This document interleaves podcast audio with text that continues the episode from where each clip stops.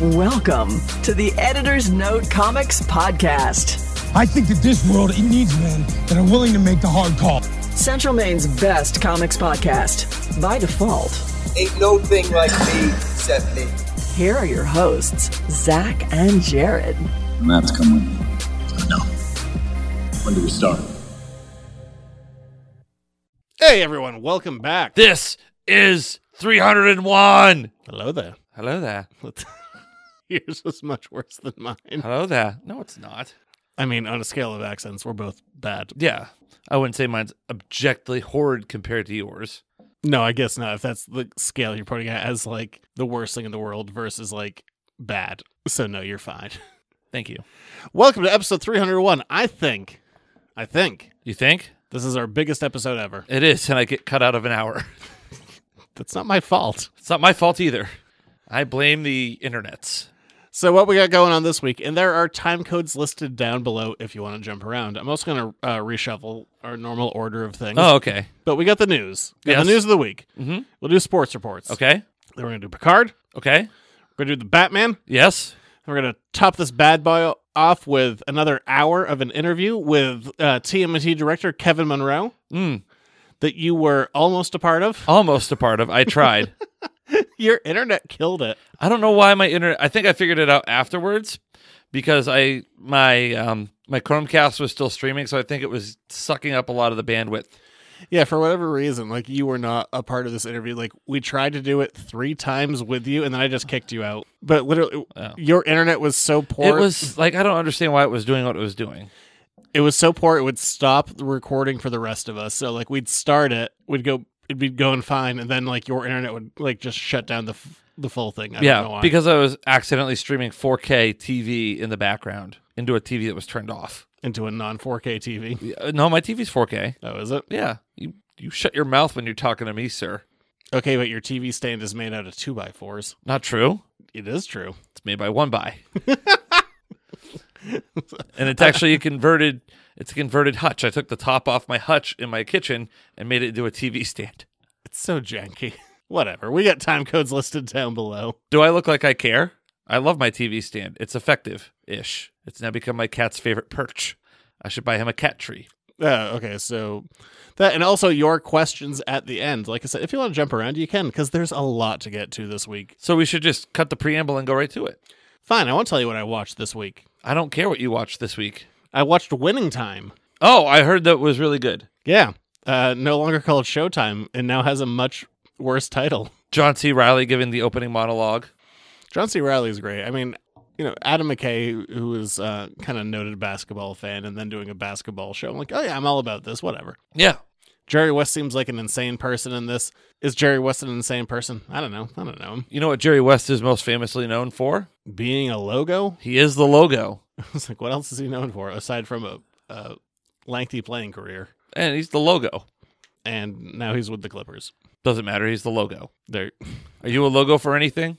I have a logo. I paid for it. Are you personally your silhouette? Is it a logo for Are something? you are you anything? I am Central Maine's second largest podcast star, There we go. All right, let's dive. and you're third. Who's number one? I don't know, somebody better than us, but not by much. All right, so let's dive straight into the. Uh, by the way, I did enjoy winning time. Let's dive into the news. Before we get started, does anyone want to get out? It's time for the news.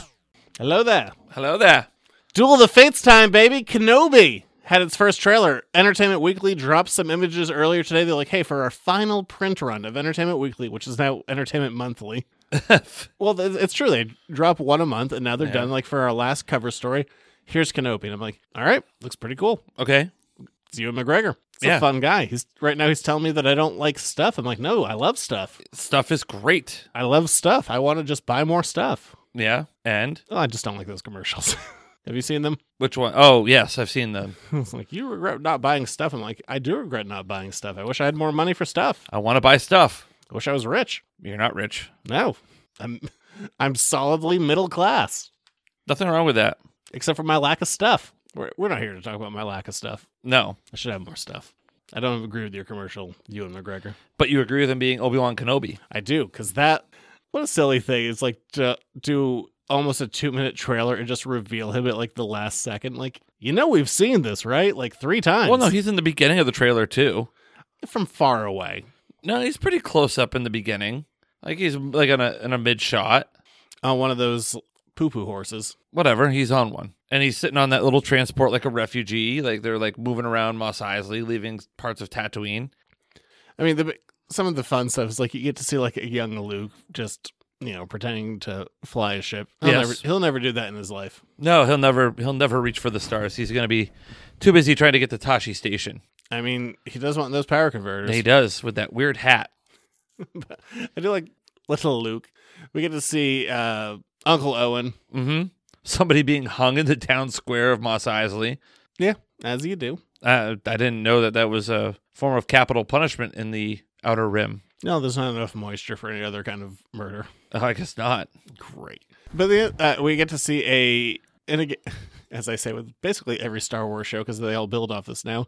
I have not finished the Clone Wars. I'm on like season four. I've seen a good chunk of it, but we get to see an Inquisitor. The, it's the Grand Inquisitor and the Fifth Brother. Oh yeah, because you know that from all of your Star Wars Clone Wars watching, I or well, did the internet just tell you that? well, also when I played um, Fallen Jet, uh, Fallen Order. Yeah. So the Grand Inquisitor and the Inquisitors figure heavily the sisters. Yeah, that's all in there. I'm not there yet. Just with my own personal. It's a good game. Hard game. Takes forever, but it's a good game. I don't have a system that can play it. Well. That's fine. When I get my PS5, you can have both the game and the system for a reasonable price. I won't offer you that much. I'll offer you more than GameStop. But a reasonable price, nonetheless. so like fifty-five dollars. no. It'll be more than you can get from like a GameStop. Fair enough. Will it put gas in my car? Hmm, not by much. Will it get me one gallon of gas? It'll maybe get you a full tank. But I don't. I mean, he look for as much like um as maligned as like the prequel trilogy is. Like the one thing that people seem to agree on is like, oh yeah, Ewan McGregor is great. Like He he's is. really solid. We like Ewan McGregor. We love Obi Wan Kenobi. We wanted more Obi Wan Kenobi from the get go. Yeah, sure. I mean, yeah, he looks cool. He looks awesome. Like, why not? Yeah, I'm all about like I have no idea where the show is really going. And they didn't give us the stuff of like, here's how Hayden Christensen works in and all that. But it, yeah, it, Well, you got the breathing of Darth Vader at the end, Duel of the Fates, Battle of the Heroes music cues. still doesn't tell us anything. I want Liam Neeson as a Force Ghost. So do I. I think Give me some Qui Gon, baby. he has denied that he's in it, but I feel like he is a bold faced liar. I mean, Andrew Garfield lied to us for two years. The poor bastard. He just had to keep lying. No, no, no, I'm not in it. So, a new series in development from Amazon. Okay. They're developing God of War into a TV series. Oh, no way. Sure, why not? I mean, Kratos is real sad. He killed his family, then he has another family, and then he's sad about his family. Well, I mean, a person whose chosen profession is killing must be a sad individual. Yeah, and you know, he, whatever. I it, I'm not surprised at all that this very popular game series is getting an adaptation. No, I mean, And there's nothing more than that right now, so there's nothing to be like. I feel like this about like like X or Y or whatever. It's like yeah, it makes sense. It's um, it's a franchise that could definitely present like big action set pieces, and it's also a show that could be like, I'm sad about my dead family or my alive family, whichever family. I'm maybe a little surprised that it's not a movie versus a show, but Amazon seems to be very fine with putting a lot of money into whatever for television. Like, I mean, they're Lord of the Rings show, and we're just like, hey, you uh, basically pay us for everything, so sure. yeah, Smacked your phone out of your hand. I know. Well, I wanted to give you an opportunity. and then you went right back to it. Yeah, well, Impressive. thank you. Most impressive. Uh, here's the thing. I can't, boy, I can't believe they keep doing this. Maggie and Negan are getting a Walking Dead spinoff. I fell off the Walking Dead trailer years ago. Yeah, there was. I might have fallen off like season like six. I made it through like season one and a half. Yeah, season two wasn't very good. No. There was. They did like this entire like arc of like we need to save this one character. I forget her name even. And it was just like, and then they killed her immediately when they found her. I'm like, oh, this just isn't enjoyable. Like it's No. just it's sad and dour. And um, maybe as we'll talk about later in the show, I'm not a huge fan of sad and dour. I don't need sad and dour in my life right now. Yeah. So, but boy, this thing just keeps going. Oh. And I, I will credit Jeffrey Dean Morgan. Um, there was this. I am like I said, I, I fell off The Walking Dead. I mean, I, I don't know. You say relatively early, like maybe season five or six. So, like, I, I gave it, you know, more than a chance. But I was working the show in Rhode Island, and Jeffrey Dean Morgan was supposed to be there, and there were people in line for like ten hours, and he like came in off of filming. And he signed stuff, and then he had to go do a panel because that was just scheduled. But like people were like literally like passing out in line What? and he sta- it's very legitimate and some of like i was following on like the kind of social media of it and people are just screaming like but he stayed there for like an extra like four hours to make sure that everyone who was in line got their stuff signed That's pretty cool. so, yeah he really um like as a person like really endeared himself to me he's like you know what like i came off this insane flight and this is like really shitty scheduling but i am going to sit here and i am going to interact with every single person if i can 10 hours straight of doing anything is exhausting. So he, if, I mean, for me, I was just like, oh, this is a dude that like really cares about like his fans and his fan base, and I, it was, it was good to see. Like, I mean, the the scheduling was a total clusterfuck, but Mm, he was, he seemed to be great about it. Well, good on him. But also, there's another Walking Dead spinoff. I'm like, my God, how long? I, I don't care because I'm not going to watch it. But I'm like, how long does this go? Long enough. It's gone on a very long time. Super Pets Yes, another trailer. had a trailer. Second trailer. It's fun. I think it's going to be entertaining. I don't. I'm not going to pay money to see it in theater. No. If- when it comes out to HBO Max, I'll probably watch it there. But It'll be entertaining. It'll be looks like it's going to be like a fun, heartwarming, charming little movie. I love Keanu, like later career Keanu, who's just like doing like you know I'm doing silly things. Like, What do you mean? Later, he did silly things early in his career. You ever see the movie Speed? look, we can list silly things Keanu did early on as well. But yes, Speed certainly being one of them, or uh, Point Break. There you go. Oh, Point Break. That's a good. I had to think about that. I am an FBI agent. The Replacements. That's a fun movie. Don't remember that one. It was the football strike movie. Oh, okay. Yes, I do remember that Yes. movie. but he's just like, I have a deep, gravelly voice, and I'm just gonna have some fun. And yeah, screw it, do it. It looks entertaining enough. Like it's, you know, it's probably not gonna break the world with anything, but it looks fun, And we need fun. Fun is in short supply these days. especially with Batman. Apparently, Oh, come on. Are you gonna Are you gonna be dour on the dour Batman? I will have opinions. Oh, well, you always have opinions. I have to tell you, my opinions aren't even that strong. It's like it's fine. Spoiler for my opinions. All right, later. well, we'll get to that Like, later. it's fine. But I mean, it's silly to say, but it's like uh, the Rock's character of Krypto the Super Dog, where he's just like so condescending. I'm like, I just want to punch that dog. he's so annoying. I can't believe you want to punch a dog. Well, you know, he doesn't walk; he flies. Like, gonna punch you, dog. You need to tell me if Kirby could fly, he wouldn't be excited. You'd be like, look at my dog, he flies. I think my dog could fly with confidence. I think he would uh, fly with the need to be accepted. He's scared by his tail. yeah. but whatever, this movie looks fun. It's, it doesn't look like anything big, but it just looks like, hey, we're to have some fun. And I am all about having some fun in a movie. True, you are. How about you, the Batman? You about some fun? We're not there yet. It's not. It's not about the fun. Well, that's what you. If you expect to go into that movie for fun, I can't believe kids were watching that movie. well, they were. Hey, do you like the movie based on the book in a remake of a Charlton Heston thing? I Am Legend. Do you remember that 2007 movie? The- yes, I also see all the memes now where we're at I am Legend gas prices. I have not seen that, but I that, believe you. That meme is uh, out there. It exists. But yes, Will Smith, I am Legend. yeah, it's coming back for a sequel, baby. What? Well, he died. Or, or did he? Yeah, he's in it. And also, Michael B. Jordan's there. Interesting. What is it? I am Legend 2? He is Legend. We are Legend. I am also a legend. Now a myth. I am double legend. Yeah. Legends of the Hidden Temple? No, that's a different thing. Oh, okay. This was anyone asking for this? Not that I'm aware of. It's one of those movies the internet will tell you like up and down if you go like worst like movie endings, like deleted scenes saved or whatever. Like there is a deleted scene where they kind of ex- explain that like oh the, the vampires aren't really evil and maybe Will Smith should stop killing them. But yeah, he died. He did. Or did he? And it wasn't that good. The movie was okay. Yeah, it was okay. I feel like that movie is best known for like, oh, it had a teaser billboard for a Batman v Superman movie. yeah, at the end of the world. We survived that. Yeah, then we just had to watch that. But um, I don't. It's fine. It's just weird. It's not even weird timing. It's just like, who wanted this? Who was asking for this? Like, and how much of an impact did this movie really make to like deserve a sequel? Fifteen years later, well, people are going to pay to go see it, so. are they? They, I, I would think that they wouldn't be making it if they didn't think they could make money on it. It's just weird. It's a weird choice. It's it's so far removed from anything. Are they going to acknowledge like the original ending, or are they going to acknowledge like the DVD ending because that's the one that people like more, which would be weird. But I don't know. It just, um, it's a weird choice. No, But I mean, I like Will Smith. I like Michael B. Jordan. you like vampires and zombies and apocalypses. I suppose.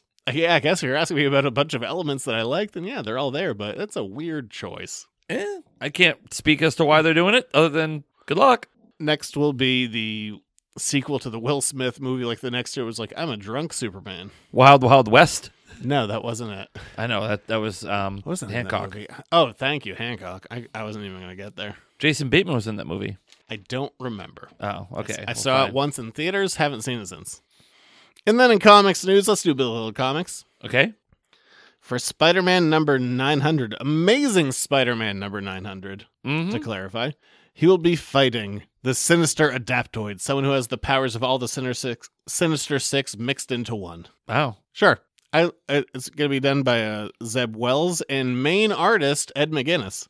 For all the people that get like credited as like being main artist, I don't think Ed McGuinness gets this as much. Yeah, he's up in Bangor or Bangor area. The greater the area around the Queen City. Yes, but sure. I, Bangor in a I- while. I- I feel like Spider-Man 800 didn't really get that much pump and circumstance. 700 did. That was like we're gonna kill him, and now he's Doctor Octopus. But 900, sure, yeah, do it. Make it a Sinister Six big old villain with the main artist. I don't have a lot more to say on that. It's just kind of like, yeah, do it. So from Will Smith being a legend to the legend Aaron Rodgers returning for a four-year deal. Too many years. wow. We're gonna move on to Jared Sports Reports. Yeah, fifty million dollars a year. Ugh.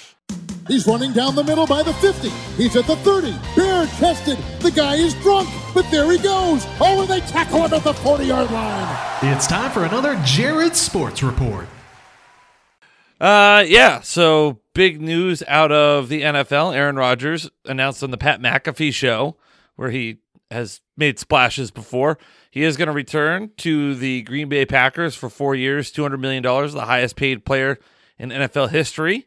I mean, I see why he's doing it. Why not? Yeah, if they're going to pay that money. So you had that happen. Russell Wilson was traded to the Denver Broncos. Carson Wentz just got traded today. Oh, where's he going? Uh, I believe he's going to Philadelphia. Wait, he's going back to Philadelphia? Uh, maybe not. Hold on. But no, he's been traded from the Colts. So lots of free agent moves happening in the NFL. Oh no, sorry, he's going to Washington. He's going to the Commanders, the Washington Commanders. So same. Okay, so same division, different team. Yeah, as this one tweet. That's why why I thought Eagles.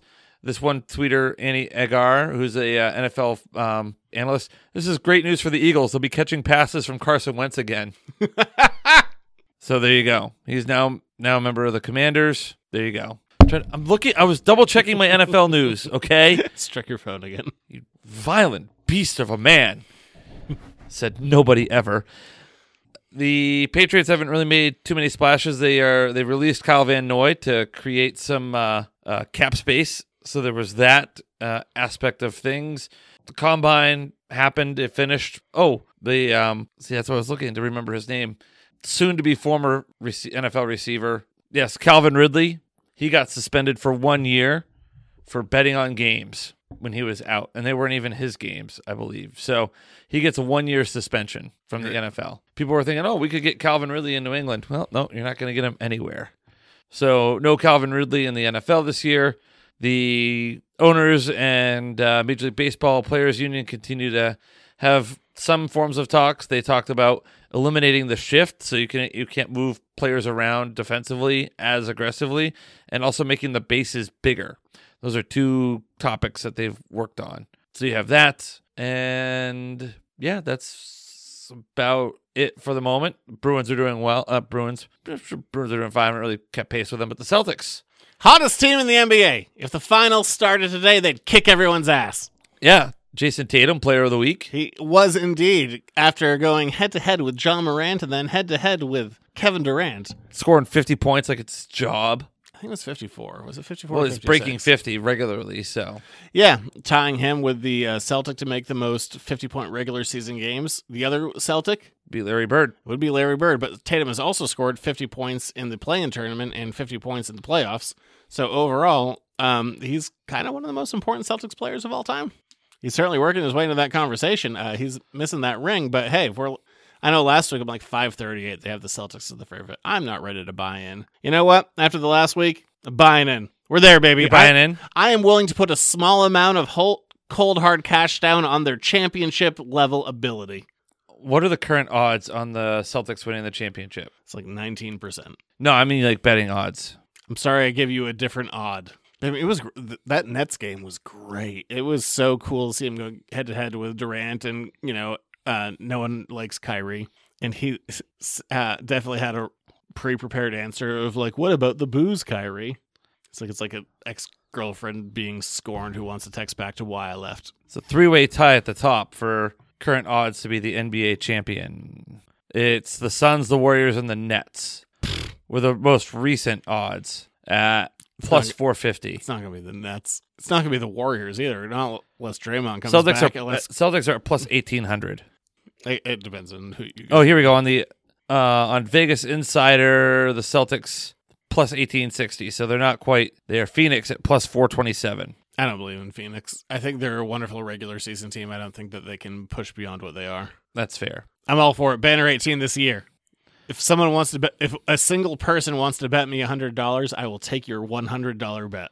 Uh, let's see. So a yeah, so plus what I say plus 1800. So if you put $100 down on the Celtics right now and they win it all, you'd make 1800 bucks. I would do it. Wouldn't have sports betting in Maine though. No, but you could go to New Hampshire. I'm going to New Hampshire next week. I can stop off and make a bet for you if you want. I would ax- I would absolutely do that. You would absolutely give me 100 bucks to put down on the Celtics? Hundred percent. Yes, definitely. Wow.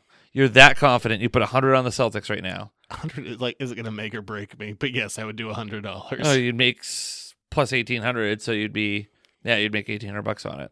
But you get paid like 17 something cuz it's you got to get your money back. I'm aware. But they looking sexy though. It's good. There you go. It's good stuff. I'm all about it. I'm bought in. Moneyline betting, baby. Understanding how it works. Like other stuff happened in the NBA. I don't care. They're not as good. Not as good as the Celtics, the hottest team in the league. I can't wait until we get like a month later, 2 months later and we revisit this conversation. I'm not doubting them by any stretch of the imagination. I've been there for every game. But what what have I always told you? What have I always told you and it's played out yet again? doesn't start till Christmas. Yes, and what has happened since Christmas to the Celtics? It wasn't Christmas. To the moon! To the moon! It was the All Star break. Whatever, close enough. Yeah, I'm feeling good though. It, it, it, it Yeah. it's a good looking mix. We'll see. All right, is that it for sports? I can't think of anything else in sports reports at the moment. In baseball, not happening. Uh, at the moment, no. All right, so we're gonna move on from there to this week in video game history. Superhero landing coming up. This week in Video game. history. Just making sure it works. 1990. Yes. The U.S. Court of Appeals allows Nintendo to sue retailers who are selling unauthorized cartridges. Oh wow, Monopoly. Well, yeah. So if you're, pl- you know, selling, I don't know, those Bible games that were out on like light blue cartridges, look out! Nintendo's coming for you Wow. in Bullies. the 1990s. I can't, I can't help it. That's what they're doing. Hmm. In 2001, this game came out on the N64. Where, where did the trivia part of the show now? Okay. Can you name the game where uh, you uh, were a foul mouthed chipmunk and you fought a giant singing pile of shit?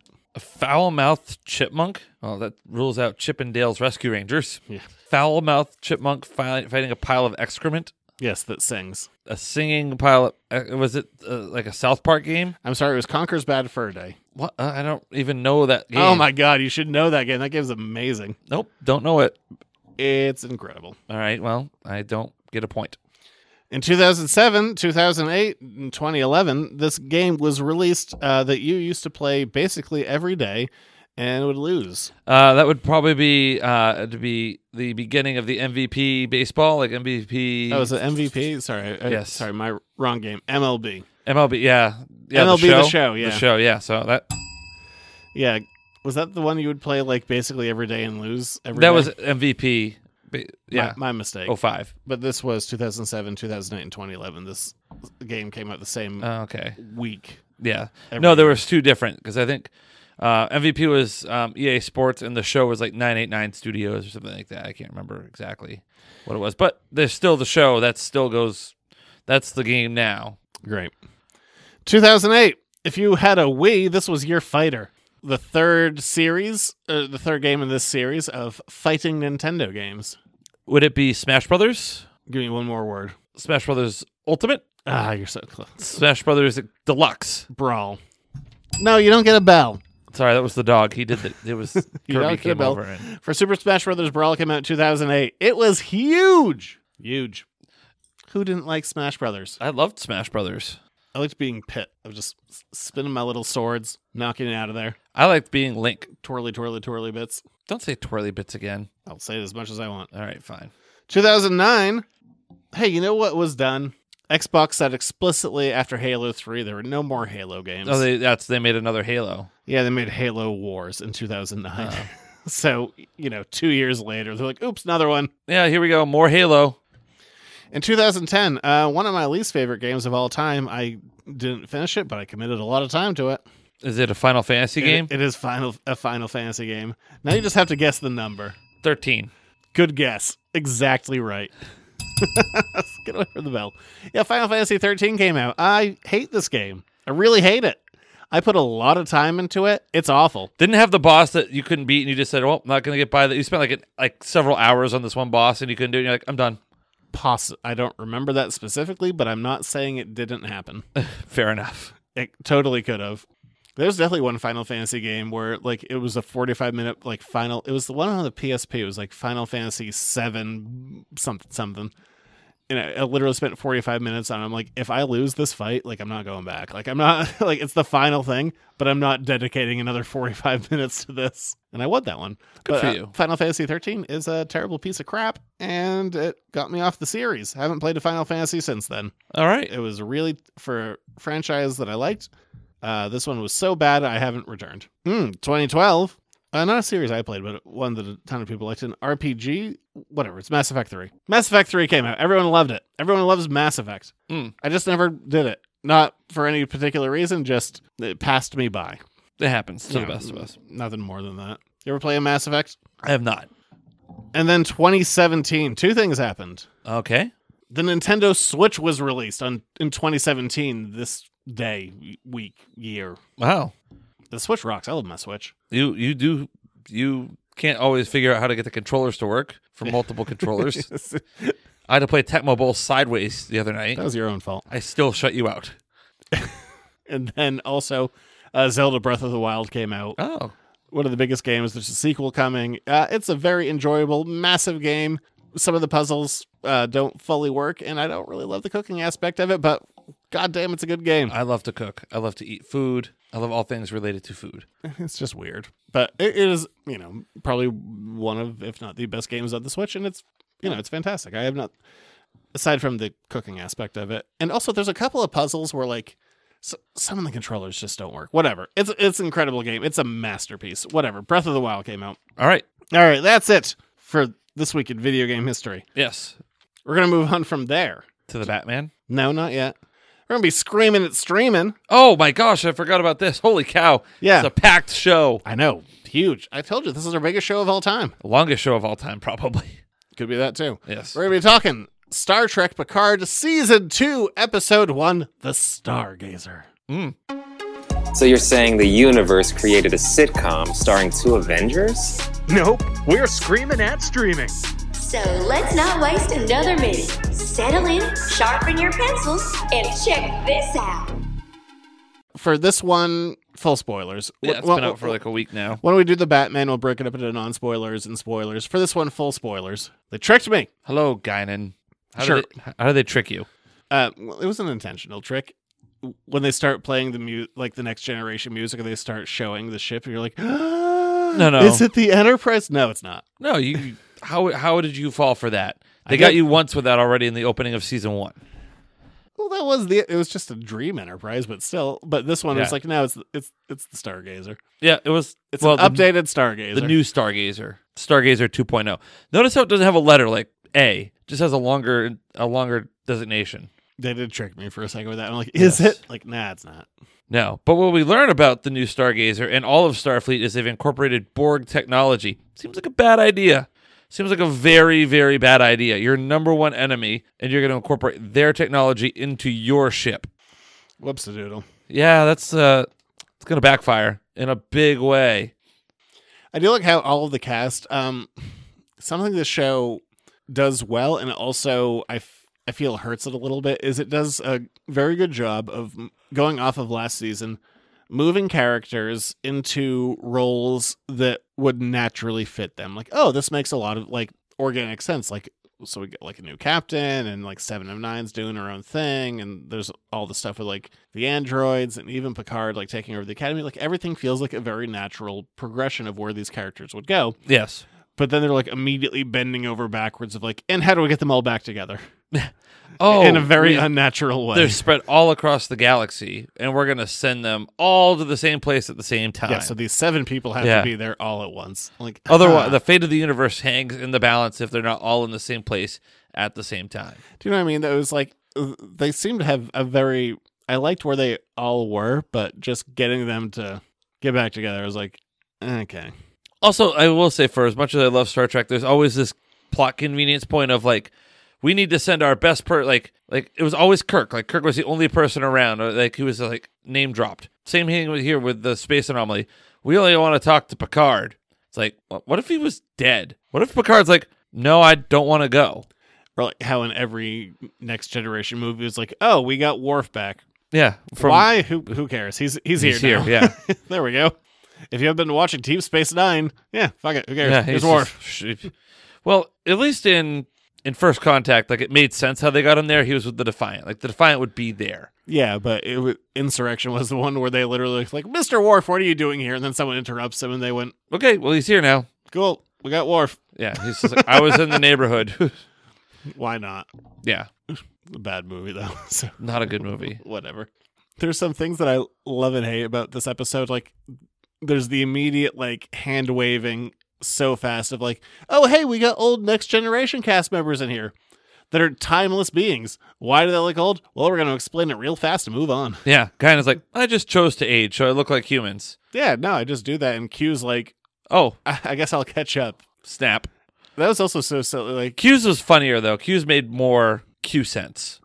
Like that's a I Q mean, to- thing to do. to me, I think Q would probably like to hold it over Picard that like he looks younger, but I also mm. understand that it's a you know pricey to DH people. I mean, they did a really good job de aging him for the 30 seconds he was on D8. Not even like 15 seconds of de aged yeah, Q. he looks good. I mean, for, like for his age, he looks really good. Yes, he does. Let me some John de Lancie. Just but he Red has such alert. A, he has such a distinct voice. I love it, Oh yeah, and I can't wait for more. I'm like, I, I saw like like a 45 second clip of the next episode, and just like h- him and Picard going at it, and it's just just two dudes with like really distinct like Yes. iconic voices. Like I know what Patrick Stewart sounds like. I know what John de Lancie sounds like. They just sound like you know two great tastes that I- taste great together. I love the part of like Picard there, and he hears Q's voice. He goes, "No, no, no, no!" no." Like he's just like, you can just like, you've got to be kidding me. The trial never ends. The trial never ends. It's right. I love it. Oh, That's what. Yeah, I know. I, I Mon was, Capitan. Such a uh, such an iconic character. I'm excited to see what they do with him. And uh, the big thing. So we're going to see some childhood trauma from Picard, which we're relatively unaware of. Yes. But the big mystery they're uh, setting up in this episode is who is the Borg Queen? No idea. Geordi? Yes, it's Geordi. It was Geordi all along. Well, didn't you say you think it's going to be seven of nine? I yeah, that's. I have some like fun, like cr- crazier theories because Beverly? It'd be fun if it was uh, Crusher, but I, it's not gonna be. It's the Traveler. Wesley. That'd be wild if it was the Traveler. I yeah, I think it's gonna be seven of nine. I mean, this whole season is gonna be about why doesn't Picard bone more? Well, I mean, he's old. It's probably one of the reasons at this point, but yeah. Yeah. But if we're just talking about like creating connections and whatnot, and you know, even though the Borg Queen is saying like things that the mother said, like I let's go with the assumption that when he was, you know, Locutus, that his memories were uploaded Yeah, into they- the consciousness. Those don't need to assume. They even said like his, you know, his memories and his consciousness are now part of our collective. Like, yeah, they know. They got files on it somewhere. So I, I bet it's going to be seven of nine because there's no reason to like we're going to see the old school Borg Queen. I think we're going to see at least two Borg Queens within the series, Borg Queen fight. and I bet it's going to be seven of nine. If I had to take a stab in the dark, we'll see if I'm right or not. I like it. Good guess. I don't have any yet. Doctor Crusher. I did put it out on Twitter just in case. I'm like, if I'm right, Ooh, Ooh here's here's. I just did it to like. what if it- it's Lore? It's not going to be Lore. Why not? I don't remember what happened to Lore. What happened to Lore? It's probably died. They they disem- disassembled him and sent it. Like it could be Lore. Lore had a connection with the Borg, He did have a connection with the Borg. You're right. so it could be Lore. All right. Mark it down. March 9th, 2022. I'm saying maybe Lore. Hey, Brent Spiner's on there, so hey. Mm. All right, we're going to move on from there to our review of The Batman. I'm the best there is at what I do. But what I do best isn't very nice. It's time for an Editor's Note podcast review. Non spoilers first. If you want to, like I said at the top of the show, if you want to jump around, there are time codes listed down below if you want to avoid anything. Yes. But let's just talk The Batman. Matt Reeves, The Batman, with the Robert Pattinson. Yes, the Robert Pattinson. I liked it. I'm going to say right up front, I enjoyed it. I thought it was a different take on Batman. I've been able to free myself of thinking that all the Batmans have to be connected. There can be different takes on Batman, just like there are different comic book runs of Batman. There are different story arcs for Batman. And I say it's fine. I like that like we're seeing him learn how to be Batman and how he's just like all consumed with it. And his journey from like, you know, instead of just being vengeance, like being a symbol and being more than just somebody who goes out in the middle of the night and tries to beat up criminals. I do like a thing that they do um, with the bat signal is they they introduce it and they, they do these shots like, hey, bat signal's on, so you know he's out, and like there are all these shots about like like dark corridors, and everyone's like, is he, is, is he down that dark? Maybe I don't want to go that way. No. I'm not gonna do a crime right now No, because no, he it's not. might be there. Yeah, he might just be there. I liked. I don't know. I I thought it was an interesting take. I'm wondering also like, is it always raining in Gotham? Is Gotham actually Seattle now? Like Yeah, Gotham has a lot of a lot of rain. a lot of rain. There's a lot of flickering lights, and as we learn later in the movie, like babies are dying in the cold. Like I guess you guys just have utility issues. That's what you whispered during the movie. You're like, one thing I've picked up: Gotham has bad utilities. Yeah, your fl- your flickering lights and your functional buildings are babies are freezing. Like I don't know. But we clearly have also like this is a different universe than the last couple of Batmans that we've had. Like it's not going to be the same. But somehow this like saddest, just the most dour. Yeah, but it's still it's young Batman. He's still like coming into his own as to who he is and what his what it means to be Bruce Wayne and Batman. I've seen arguments like that, like, oh, like the next movie he's gonna be like something different. But this was a three hour movie. And I don't dislike this movie. One, I want to be able to like not have to t- pee in the middle of it. Well, that was your fault for drinking all that tea at the buffet. Yeah, it's true. It was, but it's just it's so dour and it's so long and it's just not fun. And something that I want in my Batman that we really haven't gotten. And I feel weird like defending like these movies. Like the Joel Schumacher movies are objectively like not good, but at least they understood that like you know what Batman does kind of enjoy doing this. There are there's there is a darkness there. There is a, a sadness. There is a dourness to it, but at the same time, sometimes he just likes to beat ass, and he's gonna crack a smile doing it. Not every time, but sometimes. I think again that's like the development of the character. Like he's learning how to be Batman. He but had if a you're couple giv- of if like you're giving me three hours in it. though, He had a couple of good quips in it. It's like I'm not asking him to quip. I'm just saying like don't act like you're like deeply depressed the entire time. Like I don't like him. I don't like that Batman. He doesn't like himself. Al- Alfred doesn't even seem to like him. Like he he's just kind but of a shithead. it's the growing process. Like he just thinks all of a sudden, I need to. This is how I'm going to enact change. He's learning that no, you don't need to be a shithead to enact change. But I don't believe that because this movie goes out of its way to say like, "Hey, he's been doing this for about 2 years now Mm-hmm. and he still kind of sucks." Like you can't tell like if I understand wanting to skip the origin. Yeah, how long did it take you to get good at something like being a crime fighting vigilante? Hmm? I just Hmm? if you're skipping the origin and saying like, "Oh, he's already like grown into this thing," then he still has to have an arc, but it doesn't still have to be like I'm wearing t-shirts that don't fit and I'm wearing the Matrix sunglasses and I'm just pouty and no one wants to be around me. I don't He actually did some detective shit in this, though. I like that. I like that aspect of it. But He I is still, the world's greatest detective, and he actually does some detecting. Yeah, except he's an idiot and I figured out like all the clues like 30 minutes before him. He's learning how to be the world's greatest detective. Oh good, so the cops are all idiots too. They- They always have been in, in Gotham, have they not?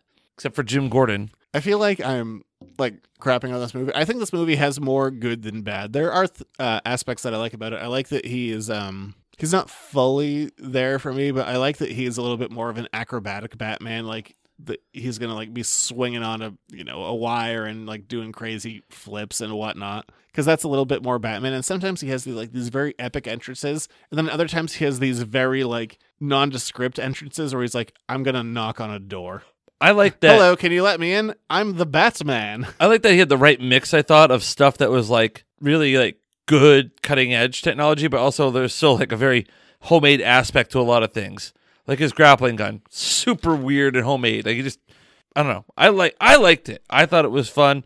I think that Robert Pattinson did a good job with the character. See, I didn't like him. I just, I found him too unlikable, and I found him to be kind of impenetrable as no about. Like he, it was very like one note. I'm just standing here and I'm not emoting. No, I would disagree. Especially when he's talking to Catwoman about like don't throw your life away and he has oh, that one hard fast rule he's not going to kill and he's like really I think that they're you see the evolution of that character through the film.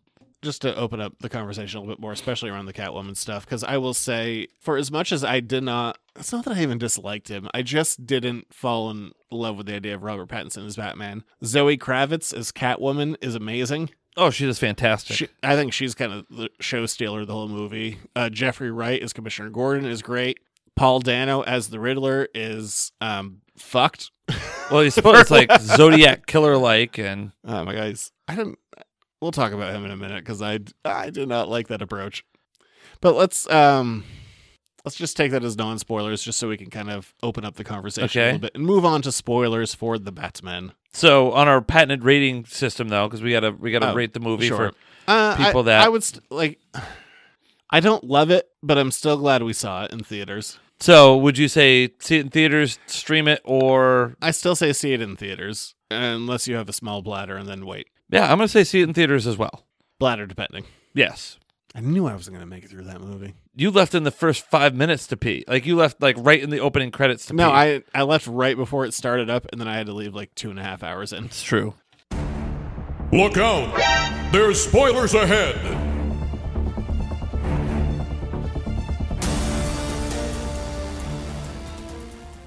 All right, let's talk about the Riddler. Um, awful, just awful. Why? Because he wasn't in green spandex and No, because they made him a weird incel, and there's a point of like doing Batman where I I don't care. Uh, uh, this goes with really any superhero movie. I don't care about grounding it. Like these are guys in costumes running around doing crazy things. You don't need to tie it to the real world and making the Riddler some weird like incel on 4chan who's just and like, trying to a like homicidal maniac. In the idea of like even with modern day shooters and you'll see some like people who are just trying to get attention and all that i'm like this is too real world and it's not fun and i don't want that in my you know it's a guy who's leaving riddles around. And also paul dano's performance who doesn't get a ton of screen time he's mostly behind a mask and then he has one scene without it where they do have a good fake out where he keeps on going bruce wayne bruce wayne and i'm like oh my god he knows and then it turns out he doesn't but he's trying so hard to be heath ledger and it's insufferable. It's a terrible performance. It's so over the top. I don't need to hear him singing ave maria. Like what is happening? Yeah. for all the things in this movie and i do think this movie has more good than bad paul dano is not one of the good parts of this No. and I also don't understand, and they did this in the trailers, and they did this in the movie as well, of like waiting for the reveal of what he looks like. You know what he looks like? He looks like Paul Dano. He looks like Paul Dano He wearing just- glasses. He yes. just looks like a guy. It, I don't know why you're doing this like slow reveal of who he is. I, uh, of all the things in this movie, I did not like the Riddler. You didn't. Oh, I think I've made that clear. But there's other great stuff in this. Like Zoe Kravitz's Catwoman is incredible. Like I like her motivation. I like where she's at. I like the performance. I think um physically she really works. Like she's killing it. She's the highlight of the movie for me. I I liked her motivations in this. I like the the ties back to like why she feels like she needs to be the way she is. Here's a weird villains. thing. Her mom died uh, either the year of or the year before, like the Catwoman Halle Berry movie came out. I'm like, was that intentional? I don't know. That's when Catwoman died when Halle Berry did it. There, there was a couple small references in there uh, to um past stuff. I'm I don't really notice it until we were watching the movie, but I feel like the nose on the Robert Pattinson bat suit was very Adam West inspired, but just colored differently. And there was also within um, Wayne Tower or whatever it was, like Andy Serkis when he's on the phone, he's standing in front of a bust. I'm like, is that a William Shakespeare William Shakespeare bust? Maybe. Could be. I mean, it makes sense to be in a, you know, in a fancy Wayne Tower apartment. This movie also had a couple of swerves in it. Like it made you think that they killed Alfred. I wasn't that worried about that. But then oh my God, this goes to like he's such an unlikable Batman. Like Alfred wakes up, he's like, "You lied to me forever." Blah blah blah. Well, I mean, he remember he's Like, not he like almost died, man. He took a bomb. yeah with your name on it. But the other piece to that too is like, again, you're thinking about well, an established Batman wouldn't do it, but uh, an angsty young Batman trying to figure this shit out might lash out that way. He hasn't he hasn't learned to become and control the master of his emotions yet. True. you know, because he does that one thing where he takes a drill, and this literally happened twice in the movie, and it was not intentional. I laughed at it when it wasn't meant to be funny. Oh yes, you did chuckle a couple of times. one of them, I do. It's one of them. I appreciate it, but it also looks so silly. It's like, yes, we acknowledge that he has, you know, underneath the cowl, he's applying eye makeup, like.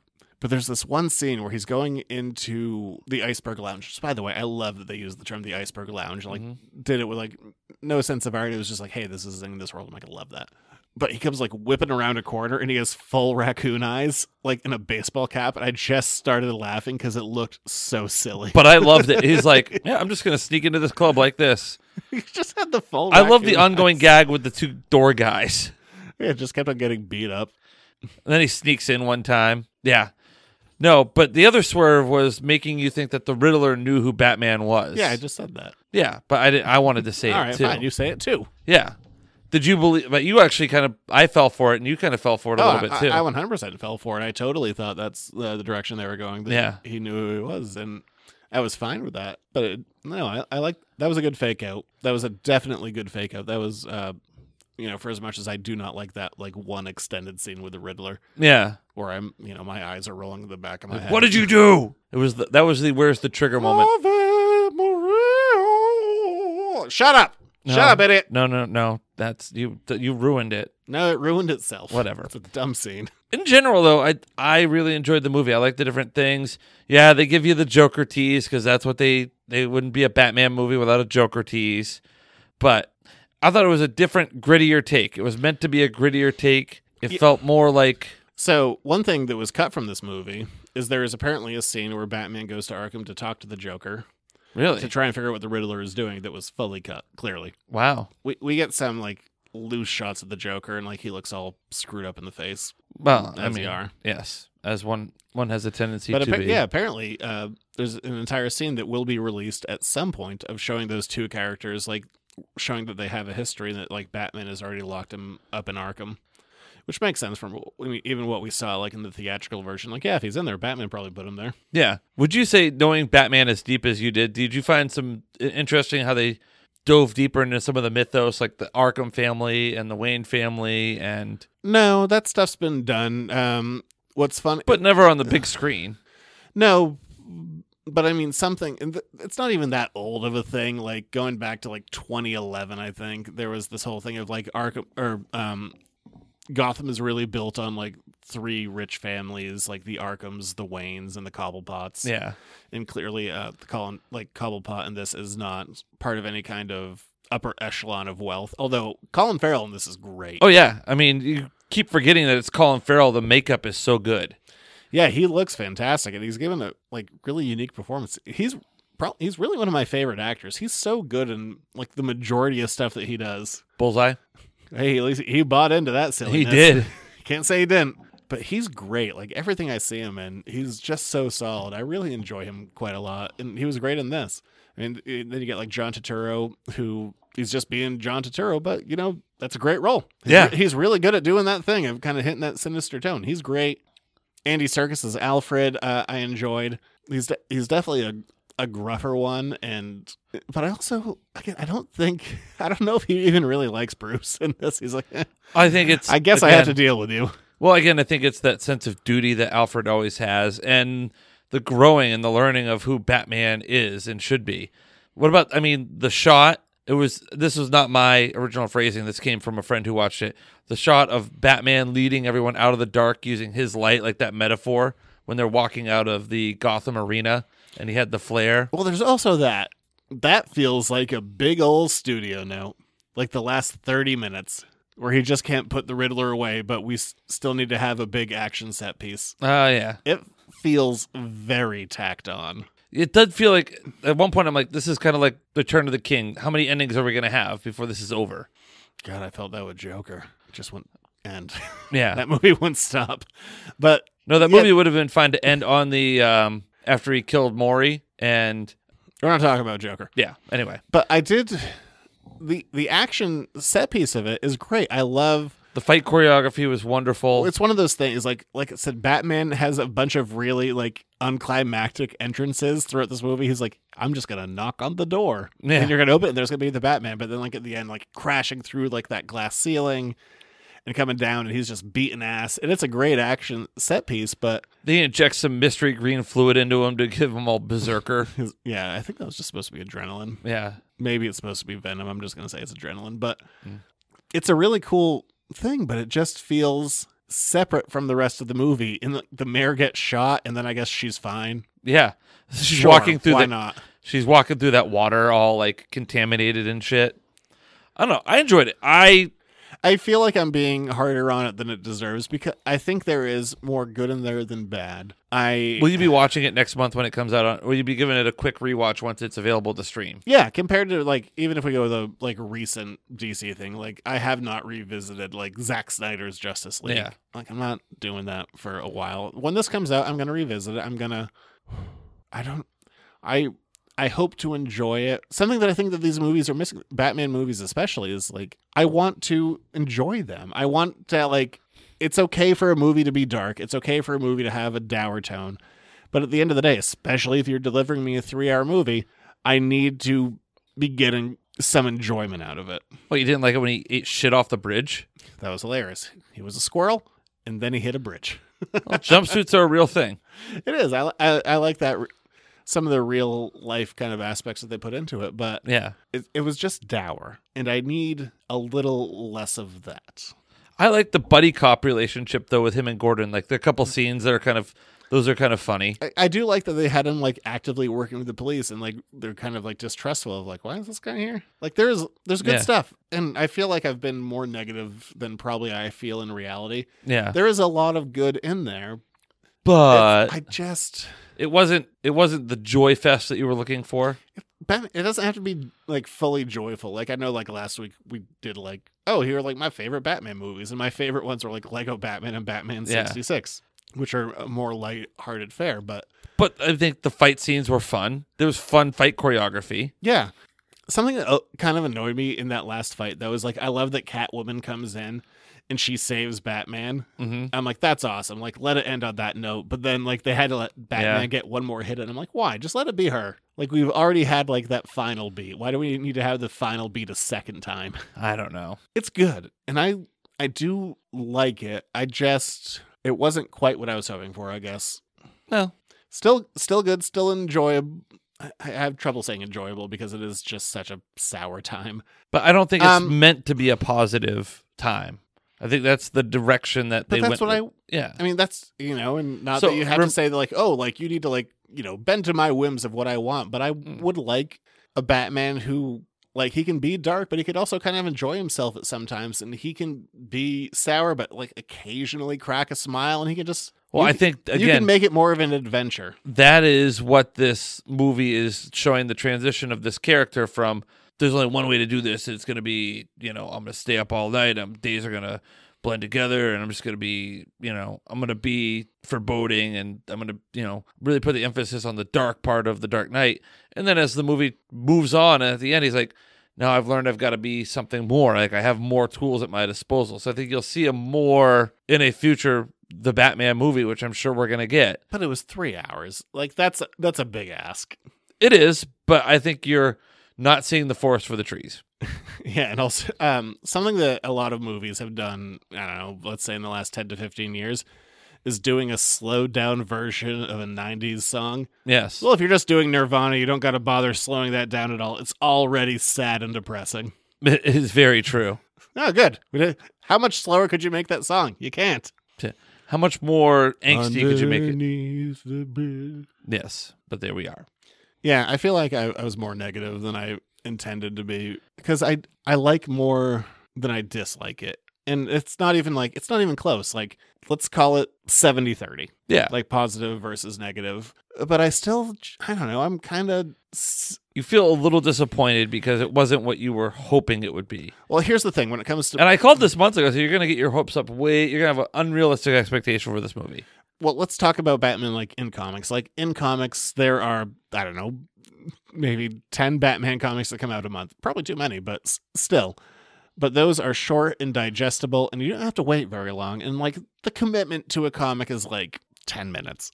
But when a movie happens, it's like two to three years.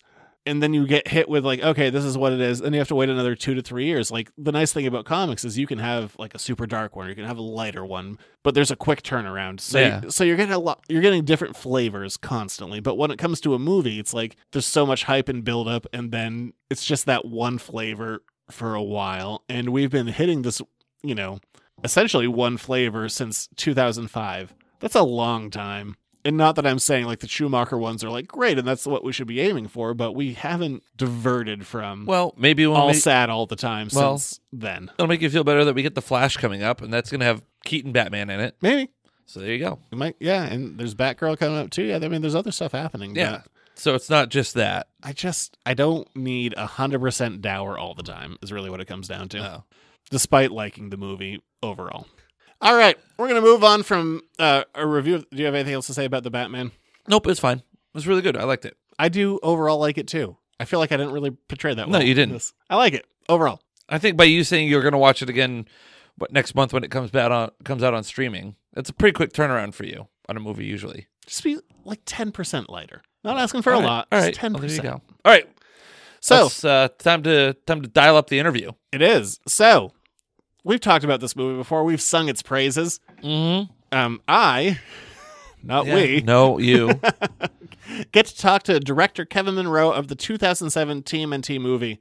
We tried to include Jared in this, but his internet uh, was not questionable, and it not working. It was so bad it literally stopped the interview from happening. Like it would fully stop the record. He was really cool about it though. He wasn't like being mad. No, so I mean, we it, like it was four attempts, and then after I kicked you out after three, I went on to make some chicken smooth. Kiev and had dinner as and smooth as can be. And uh, I I do overall enjoy this interview, and something that I, I like about it, which I mean doesn't come up in it, but and hopefully it will be reflected in the recording of it. Is do you know when you just talk to people and you're like, oh this this guy just strikes me as like a good dude, Yeah. like just like a good person, and Yeah. like very open and honest interview, and it's I think it's a lot of fun, and I hope you all enjoy it. Uh, please enjoy this interview with Kevin Munroe. You got a suit? And suit up. Now, an editor's note exclusive interview. Hey everyone, welcome back. Today we are joined by writer director Kevin Munroe, director of one of my favorite Ninja Turtle movies, TMNT from 2007. Kevin, how are you for the fourth time because Jared's internet was a mess? Well, first of all, rip Jared. We'll miss him. Uh, second of all, hey, it's so great to be here. Thank you so much for having me. man. This is great. it's I'm a co-host. This one's for you, Jared. Get out of here. Your your, your internet's terrible. All right, so uh, you you just told um, a very detailed and like very enjoyable three minute story about kind of your start. So About everything except the Ninja Turtles. Well, no, that's how we get there because it is a big deal. It's all about the journey, man. So, TMNT is your first directorial debut, writer director. For the second time, how do you get there? Uh, it's it's a very circuitous path. It was actually my very first film that actually got fully made. Uh, leading up to it, and sort of the years before, I'd end up just bouncing from like studio to studio, um, doing a lot of freelance TV animation stuff. Usually, they would option a comic book, throw one like it was like Jason and the Argobots, right? Something like that, like at Warner Brothers, or uh, Disney would have the right. They wanted to develop Kingdom Hearts. They developed Kingdom Hearts with like forty people, I think, right? And so Yeah. I ended up going having a couple a couple of years where I just ended up like like just taking a lot of properties and just kind of breaking them down as to what they would be at their core, and then you know building out the, the world and stuff. So the end result ended up, I think, making me uh, sort of ready to sort of take on something, you know, uh, that that was sort of fully a full scale production. I think that that ended up turning to. So, um, so I had been doing some work with Dark Horse at the time, and I met the guys uh, at Imagi, and Imagi, uh, the production studio uh, based in Hong Kong, they they sort of got their studio up and running through the DreamWorks show, uh, the the Siegfried and Roy animated series. So that actually left them with a whole pipeline that they could just easily plug in a new project to, and so they were looking for a project, uh, and that project wasn't Ninja Turtles. It was actually this show called Cat Dog. Uh, not Cat Dog. That's Nickelodeon. like, was it? See, look, and th- and there's a there's the a good lesson. Exactly. There's a good. It's a solid cartoon, but that's a good example in the power of uh, titling, I guess, right? And uh, it was called uh, uh, a cat tail. Cat tail. That's what it was, because it's a tail and it's also a story, uh, and cats have tail. And so they, uh, it was all about a, uh, it was about a cat who uh, who uh, was just born into this world of dogs and thought he was a dog, and then oh my god, I'm a cat. And so it was a really, it was it was all about identity politics way before, uh, you know, they, they sort of became much more popularized. Now. I gotta so, say, though, uh, you've yeah. stuck the cat dog uh, theme song in my head for at least like know, three days, which I don't appreciate. I know. Oh my god, it's so funny. That thing was huge. I got like a 52 episode order, like out of the gate or something like that. I remember being so envious of that at the time when that guy when that, that guy got that. Peter, I can't remember his name was the creator, but good show. Uh, yeah. Anyway, and so uh, so yeah, so the uh, and so they were looking for, and so they they wanted to make this uh, Cattail movie, sort of their next uh, their first feature, and so they had uh, asked me to come in and help out with storyboards because they were trying to get a story reel up and running. And so while I was there doing that, I sort of heard rumbles that they were uh, trying to get the rights to Ninja Turtles to make a feature film out of it. So yeah, and so I kind of heard about that, and because of the pedigree of the people kind of running the uh, um, Tom Gray was the head of the studio. He was the guy who was actually the uh, the main executive and producer on the first Ninja Turtles live action film. So there was sort of like a built-in, I think there was a built-in attraction to the to the IP from the start, and uh, and then Galen Walker, the uh, the producer there as well, was uh, was flying back and forth meeting with Peter Laird and Gary Richardson there and talking about trying to do this. And so I kind of caught wind of that, and then I started politicking hard. Uh, as I'm I mean, to yeah, Gary Richardson. I mean, you're you're going like kind of deep cuts with people behind the scenes on. Is it? Yeah, no, I know. I don't know if, who I'm name dropping now. I mean, I know the name, but Gary's a great guy. I like Gary a lot. so you do and this is out there on there's a couple things that are out there online that i'm gonna tackle but you uh Sure. end up talking with kevin eastman. I was curious Mhm. how that kind of conversation with him went because i know there's a thing like you have a number one first printing? This oh yeah no this was uh this was uh it was Peter Laird at the time. So so Kevin wasn't involved uh with the turtles at the time and so where the Yeah, turtles he- were he yeah. sold yeah because he sold his rights off he sold his rights to him at that years time. before. Yeah, no, it was, and I forget how many years before it was, but I know, but as soon as it would have been right before the uh, the Four Kids series, and so then that had been uh, sort of Peter's baby. I think that was a chance for him to go back and I think really sort of tell the story the way that he wanted to tell it, and and they just created this behemoth of a series right in its wake, and so that series was I think coming to an end whenever we started working on it, or it had just finished. It was right around that same time. yeah i think So, yeah. that ended in two your movie was 2007 that ended in 2009 Oh, was it really? Oh, they were still yeah, because Lloyd and all those guys, they were still. It was we just overlapped barely at the end. Then I guess that's what, yeah. So um, so they were they were working on that, and uh, so yeah, so I we ended up uh, Galen and I ended up. I the first the first job I got was just to write this. No, it was just to direct it at the time, and so uh, so the the just to. uh, so we flew out to Northampton, and uh, we got to sit down. I got to meet Peter, and uh, and then with Gary as well, and uh, we just spent the whole day like in and around uh, the city and just talking about everything like but the Ninja Turtles kind of thing. It was just like a Mhm. really just and I I just I really liked the guy. Like he was just like a really easy hangout, and it was just like a just a chill day.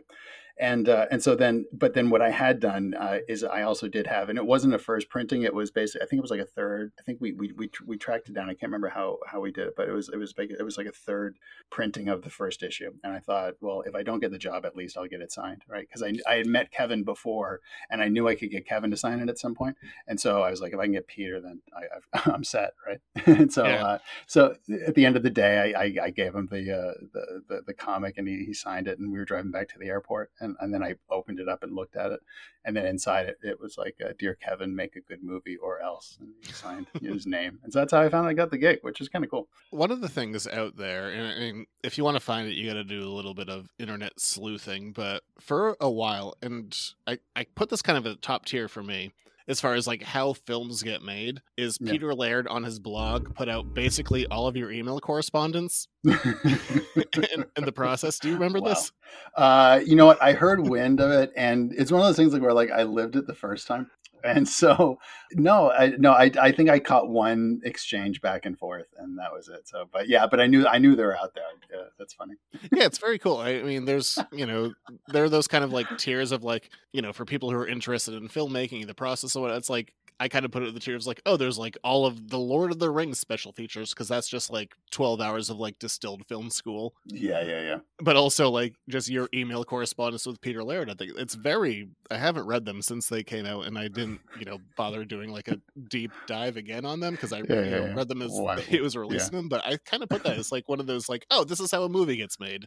Like it's a very Uh, cool document to find. That's funny, man. Um, you know what? I guess probably so. Yeah, like it was. Um, I learned a lot with those emails with Peter, going back and forth a lot. So it was um, because I had dealt with like IP owners before, but like nobody who was as personally invested as Peter was at the time, really invested, and uh, and had so many opinions. And I think like at that time, I remember, I remember sort of thinking like the right answer was something that like that I had and I had to convince him of, you know, like sort of at the time, and then not realizing like just to listen to like this is kind of what the guy digs and what he doesn't, and, and try to find like your story in and around that, and and see the story that he wants to make, right?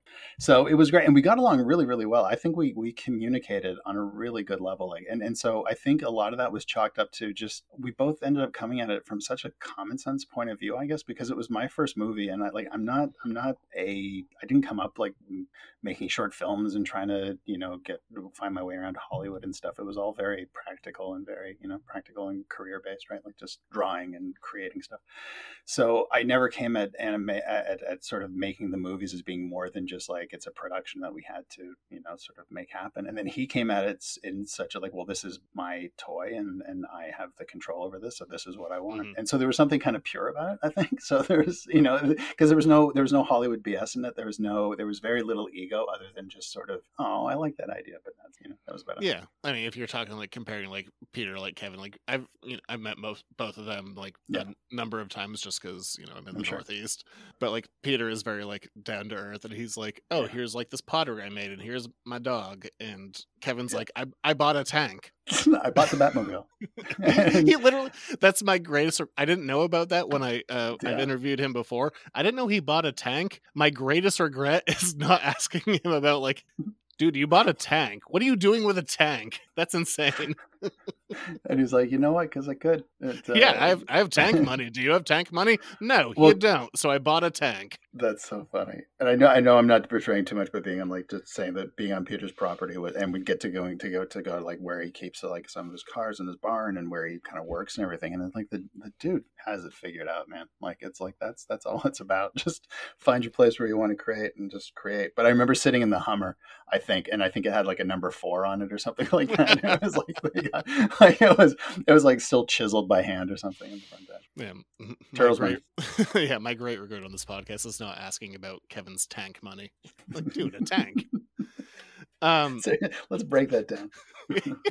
just one of those things that would never cross my mind exactly. so I guess kind of staying in that world. So you, you were Yeah. working directly with Laird, and this movie, uh, especially in the world of comic book movies, I think with the exception of like Mike Mignola doing Hellboy tie-in stuff, Yeah. you were working. Uh, I don't know how directly you were involved, but there were guys from Mirage who were putting out a five-issue prequel series, which I mean, Yeah. comic book tie-ins are a pretty regular thing, but the fact that you were working with the or d- the direct studio who's Mhm. putting them out is what like I said with the exception of Mignola I think is relatively unique. Did you have any say in those? Did you have any kind of opinion on what those comics were like? They are also super rare now and go for like 80 bucks a pop, which is Okay, nuts. well, number one, I just found a box of them in my garage like last month, so we got to talk about that after. this. Um, yeah, no, and- sell them. because No, they're, no, no they're, kidding, they're worth money. There we go. I There we got go, my then. I got my personal. I don't have a graphic novel of them, but I got the floppies. I'm like, glad I didn't pay eighty bucks. I mean, I like them, but you know, eighty That's bucks so funny. 80 I bucks. No, no, totally right. No, I've got a bunch of the loose ones, and then I do have one of the of the graphic novel with the the, the pink uh, the tribute cover that we did on it. Yeah, I that. That's that goes for yeah, crazy money. That's and that one's signed by Peter and Steve. I think I've got that on there. Oh yeah, I know. Um, I yeah. I know Steve well. Like uh, he did like he, he did my wedding invitations and whatnot, and like we've and like he's done like portraits of my dog. Like I, I you know Steve's a friend. I know him pretty well. That's amazing. Uh, yeah, no, but like it was one of those things where I I would never presume to sort of have an opinion on how it would go as a as a turtle thing. That sort of felt like it was something where it was very much like that was sort of where I don't know how, how do we get there. We because when you're making the movie, we we we had this version, and you talk about that collaboration with with uh, Peter and I going back and forth, and so we ended up coming up with this story and this edit and this cut that just worked worked really really well, right? And uh, and so then and then the studios got involved with Warner Brothers and Weinstein, and so then as a result, like that, it started to kind of like just pivot the way it always has to pivot when you're dealing with the studio, right? And so as a result, I think the comics became the a reservoir for where all of those original ideas that we all got excited about, and not that they disappeared from the movie, but some of them shifted around, some of them kind of like moved and changed in their balance and stuff. So to of me, that comic wild. series is what that represents. Yeah, yeah. It's, it's like, oh yeah, we're doing. Um, it's a continuation of the last series. Also, we're doing And also like they're real murdery. Well, and because they really picked up on everything we were talking about trying to build in the original trilogy with that, and so they they totally knew where we were going, and Murphy was like totally like on, on board with that, and so it was it was it was great. It was like they and, and they they were they were so they were so complimentary in, in in making sure that that things were noted whenever they put in you know like the, based on the movie and stuff like that. But like that that's like a lot of that is very much there. That that that's all them. That that's their perspective, and, and I think it's fun. There's something like really kind of lively about the whole book. I think. Yeah, no, I mean they're to- like they're very much Mirage books. Like they're fun. Yeah. They're to- totally enjoyable. I was also curious about because I'm sure you had like little to nothing to do with them, but the uh the video game adaptation because there were there were a couple in there. That's really funny you said that because I was going to actually actually mention that along with like the comic book because the other thing I was super impressed by was uh, working with uh, Ubi on uh, on the video game because they were just it so was they they it, it was just as I think all a lot of that sort of media sharing was starting to, to between like a, as far as a, like digital files and our backgrounds and our sets and even though of course they go off and they have to like start modeling and, and, and going on their own but I remember there was a lot of asset sharing and then on top of that, we had a dev kit. I had a dev kit at my house for like months, I think, as we were making the movie. And we would play, I think it was like the first three levels, and I would like play that with my kids like a lot. And it was, and they, and what was great is they just took that, that sort of like the mechanic from the Prince of Persia, the wall climbing and stuff, but Yeah. it just made it like a really fun, it just, it was like a fun movie. And then when you look at it as sort of as a story in the game, and, and I, I didn't really have anything to do with the story that is in the game and the way that that rolled out. And that was really fun too. No, the, uh, it's I mean it's not like the most complicated game in the world. It's totally enjoyable. My favorite part Yeah. of it is like they keep on talking about like we're brothers and we're family. We have to work together in this single pl- player campaign. No one else get involved. like oh Exactly. yeah, teamwork.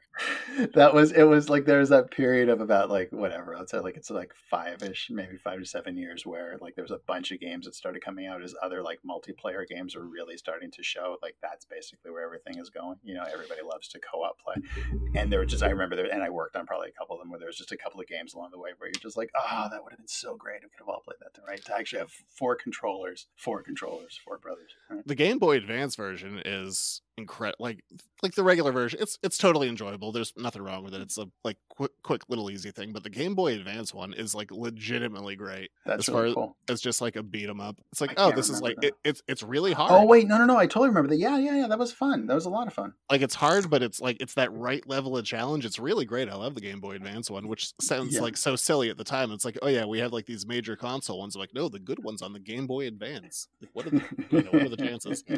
But it's really solid. The golden age of the second wave of uh, of platformers. And now, like you know, it's, it's you know, I'm not like that old, but I'm like, oh my god, I, I'm I'm too old to like beat that game now because I just don't have the time to like sit down that's a and like really like That's a real feeling. That's like in 20 years, that's gonna be that's gonna be like a lot of social media humor. But like the idea how like it's it's now it's it's no longer playing sports, and you're like, wow, I, I went and shot some hoops and I really hurt. And now it's just gonna be like, I can't beat that level anymore. I'm just not Yeah, a young I- man anymore. I I, I no. used to be able to, but No, I went. I was snowboarding last week, and I'm like, I'm not doing any because you know my knees. like I got work on Monday. like I, I can't, I can't do jumps. Like, God, if I land on my knees, I'm going to be hurting for two weeks. So uh, that's kind of the tie and stuff. But as far as the movie, as you are the writer of it, uh, what was kind of the decision of going with like a brand new story versus adapting stuff that had come before? Yeah. Uh, that was it. Was probably motive. I won't say it's Peter because it's it's easy just because there's no one to like blame for it. Uh, but it was probably driven. It was driven by Peter. Yeah, a lot of times because I think again where he was, he was on season probably what five maybe of of the of the the for kids show. Yeah. And I just remember they just sent us all the. I think it was it was just at the tail end when we started getting VHS tapes, and it was just like this huge box showed up with like all the VHS tapes of all the whole series. And and uh, and so I think he felt like he'd probably like been there already Yeah. before, and he had already like rebirthed them, which was like fair enough. And then yeah, and so so it was a challenge coming into it, and so the whole thing was like how to, and then so I kind of passively aggressively kind of tried to make it tie into the other things, and kind of kept pushing it that way to the point where it at least was ex- an acceptable thought that we might not make a huge highlight of, but my hope ended up kind of coming true that everybody as time went on was just like, oh, they kind of considered kind of in that world a little bit, and kind of an extension out of it in whatever this you know alternate universe versions of it is. One of the things, it's still to this day, I think this the album works as a pretty good running album. You got to skip a couple in the middle that are a little bit slow, but Oh, the soundtrack, yeah, yeah. yeah, the, how did the soundtrack come together? Because you know, it's at the time, and I mean, granted, I haven't bought like a like full like CD of a movie soundtrack in probably like ten years because there's often like those things that are like music inspired by. I'm like, yeah, that's bullshit. Yeah. Stop lying to me. Yeah, but no, exactly. like the whole soundtrack is actually in the movie, and I will swear by it. It's a pretty good running soundtrack. Like, it, I, like I those those songs were on my running soundtrack for sure. Even at the time, I, uh, there's a lot. There's like the POD song for sure. That, that came, that came that came right off my uh, probably my running playlist as well.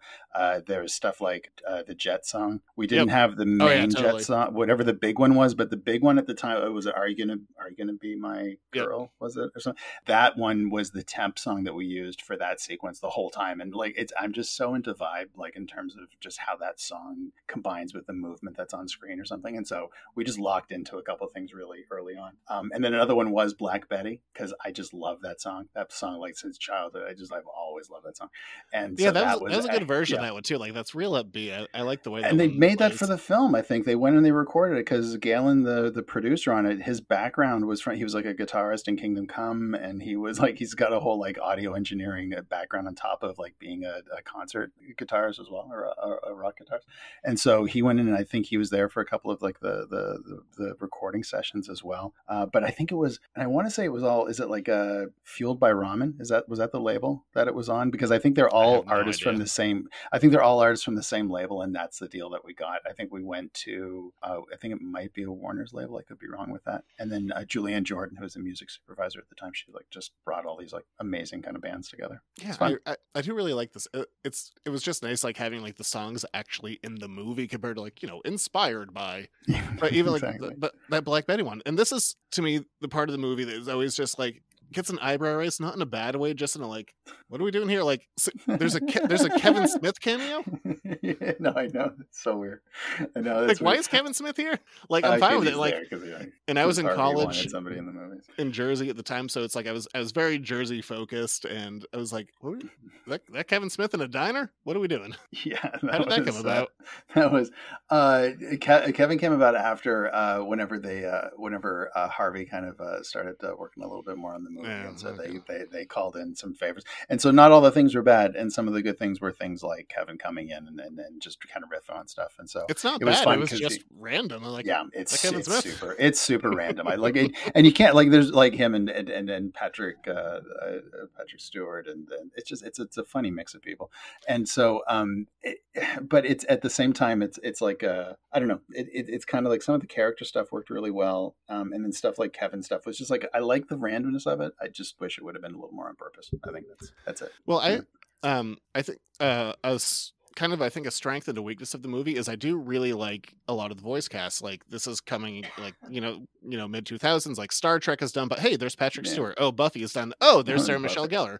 The Matrix is done. Oh, there's Laurence Fishburne. Like there's they're, they're really great. But some so I mean I all those actors I love, but Mm-hmm. I also was like annoyed that like especially like you know in the promotion and special features because I mean this Mm-hmm. movie had a couple of like really great trailers. It also like dropped like the first ten minutes online like a couple of months in advance. Yeah, yeah. Like as much as I like those actors, I was always a little bit annoyed that like the voice actors of like the Turtles or even like Mako didn't really get that same level of promotion No. because you got, got like Nolan North's in there. Like you got some really awesome voice actors that just I No, the- I felt like yeah. never got their due promotionally. I 100% agree. Uh, it's uh, it's it's funny because it's I don't even know how to how to politically say it. I mean, because it doesn't it doesn't really matter. But it, the They're not names, they- unfortunately. yeah. It just is what it is. No, yeah, well, exactly. Well, and because we even dealt with that on Ratchet and Clank too. And you're talking about like two guys, like between James working with James Arnold Taylor again and David Kaye, guys who've been those characters, you know, for like 15 years, and then they still are fighting, you know, against to get to higher billing than some, you know, camera actor who came in and did like, you know, four hours of work. So it's, it's a it's a really it's a screwy business like that, and and there's no there's absolutely no way to defend it, and because it's indefensible Yeah. uh, other there's- than just for the dollar. It's just, it's a really weird thing. So yeah, so the studio gets involved, and and and so then there's a few key roles that, and they immediately zoned in on the turtles and wanting to revoice the tur recast the turtles right away. And so it was it was it was a it was a huge onslaught in terms of just studio involvement in a movie that theoretically up until that point we had final cut on as long as we delivered something that that matched the script that was approved, which it did. Um, it was under the runtime and it was under budget and time. Then we basically got to keep the the you know the cut. That was that was basically the terms of the deal. And then all of a sudden the studios get involved, and then Harvey you know starts bringing in people, and every, and then it just and then so all of a sudden then this thing that you were trying to sort of bring to life, and you were you were you were trying to like just birth it, and and, and not to make it super you know it doesn't have to be that romantic, but like the idea of like this thing that you're trying to like just okay just like let it kind of grow. It's going to become this thing, and, and you can just tell you could tell when we were in front of the Comic Con crowd in 2006 in that room was like 3,000 people showing the trailer, and you're just like, holy shit, this is going to work. Like this is really cool, right? Like this is it's more than just like a direct to DVD, uh, direct to DVD movie kind of thing, right? And I think that was sort of the big thing that we just really wanted to show that it didn't have to be that. And so uh, and so then all of a sudden you take that thing, and then now you're stuck with having to try to aggressively defend it while at the same time cooperative, uh, co- cooperatively working uh, with each other. And so it's it's a really it's, it's a hard it's a hard place to be. So I'm going off of a very old memory here. I mean, at this point, because Yep. you know the movie came out in 2007. So how did, you, if memory serves, like the first like seven or ten minutes were dropped online? How do you think that affected things? Uh, were they the first ten minutes? Seven? Were they of the actual movie? Of the the actual? Yeah, I seem to remember just yeah. I think it was just I- like, I- hey, here's the first really- ten minutes. Yeah, no. Um, I, I personally wouldn't have done that at all. I, I would have done. I like I like the this. I like a couple of the key um, scenes that they that you know they released that really showed the tone of what the turtles are. But unfortunately, that you know the opening of the film, it's very um, cerebrally uh, effective, I guess, in terms if you're taking notes. Uh, but that it, that wasn't the way it was written at all. And all of a sudden, it was this thing where everything kind of like all the chess pieces get knocked over, and they're all the same chess pieces, but now they've been reassembled, and you're trying to sit back and try to make sense of how to get the clearest story out of that. And so, unfortunately, with those kind of stories, I've really shied away from them, like because it always ends up being this trap, which is like you got to explain where the bad guy's from and the yada yada and the everything that that, and it just becomes about like explaining everything that got us there rather than like where we are, right? And so a lot of the things that adjusted on that film, I think after uh, a lot of the studio um, help came in, uh, was that it ended up exposing, I think, a lot of those things like that, which is like, oh my god, now we have to like jam it all up front. I got I got criticized once um, by somebody who was trying to rewrite something that I'd put together, and I end up they just said I ended up creating it in such a way that if you take this part out, the whole thing falls apart, which I, is a pain in the ass for someone who's trying to come and mess with your thing. But I think at the same time shows like it's like that's how that's how whole of a thought it was, and now we're trying to negotiate, you know, a broken puzzle and trying to put it back as aesthetically as pleasing as possible. Um, I'm I'm gonna have a couple of these where it's just like, ooh, this is a thing I liked, but Mhm. something that um I really appreciate, especially in the uh, early part of the movie. I mean, you do like there's a big exposition dump that Laurence Fishburne does. But like once we get into the actual like character stuff of like April talking with Leo, Yeah. and my wife will attest to this up and down, and it's made her change how she looks at movies, and she kind of hates me for it. Is I hate lazy exposition. I'm always like, oh my god, just like hmm. there's such an easier way to like rewrite this. We could just like redo a couple of lines. But I really love how you bring up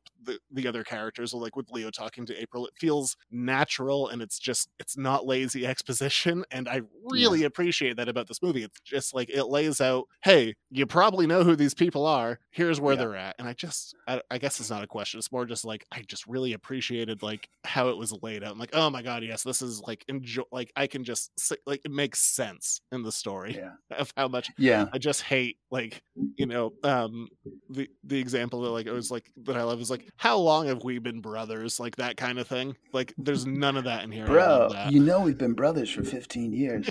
yes yes exactly that's the Yeah. I hate that stuff so much Yeah. Yeah. I no, really love how you laid that out That's cool. And you know what? Listen, I would love to be able to take credit for all that, but that actually came about because of this this new opening that was tacked onto it. That that people were sort of like beat over the head with this like three minute prologue that came in, and they're like, "Okay, listen, we'll just get to the story now, okay?" And then like, here's where it is, because the original cut of the film was basically we opened on the jungle thing, and we opened on all of that village. Then he comes down, and now his training's complete. He comes home, and then the third scene, we're meeting like Mike and Donnie and doing all their stuff, and then we meet you know this guy who's this vigilante, only to be revealed that he's Night Watcher. So it really flowed organically. It was kind of like this, like, listen, we, we know you're going to know who it is, but we're going to let it kind of flow real time with the story. And then as soon as you put this opening on the beginning, and again, not that anything's wrong with it, but it, it works. It, it it it sets up everything it's supposed to, and and, and it you know whatever it works. Well- but at the same time, it sort of necessitates this. Okay, let's just get right into it. And and to that that that sequence is really fun, and it takes all those moments and puts them together in a really fun kind of like montagey kind of thing. You know?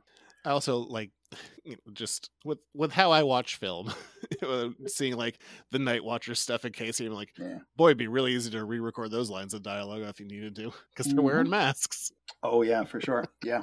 like very much just so. like no and listen money and, saving.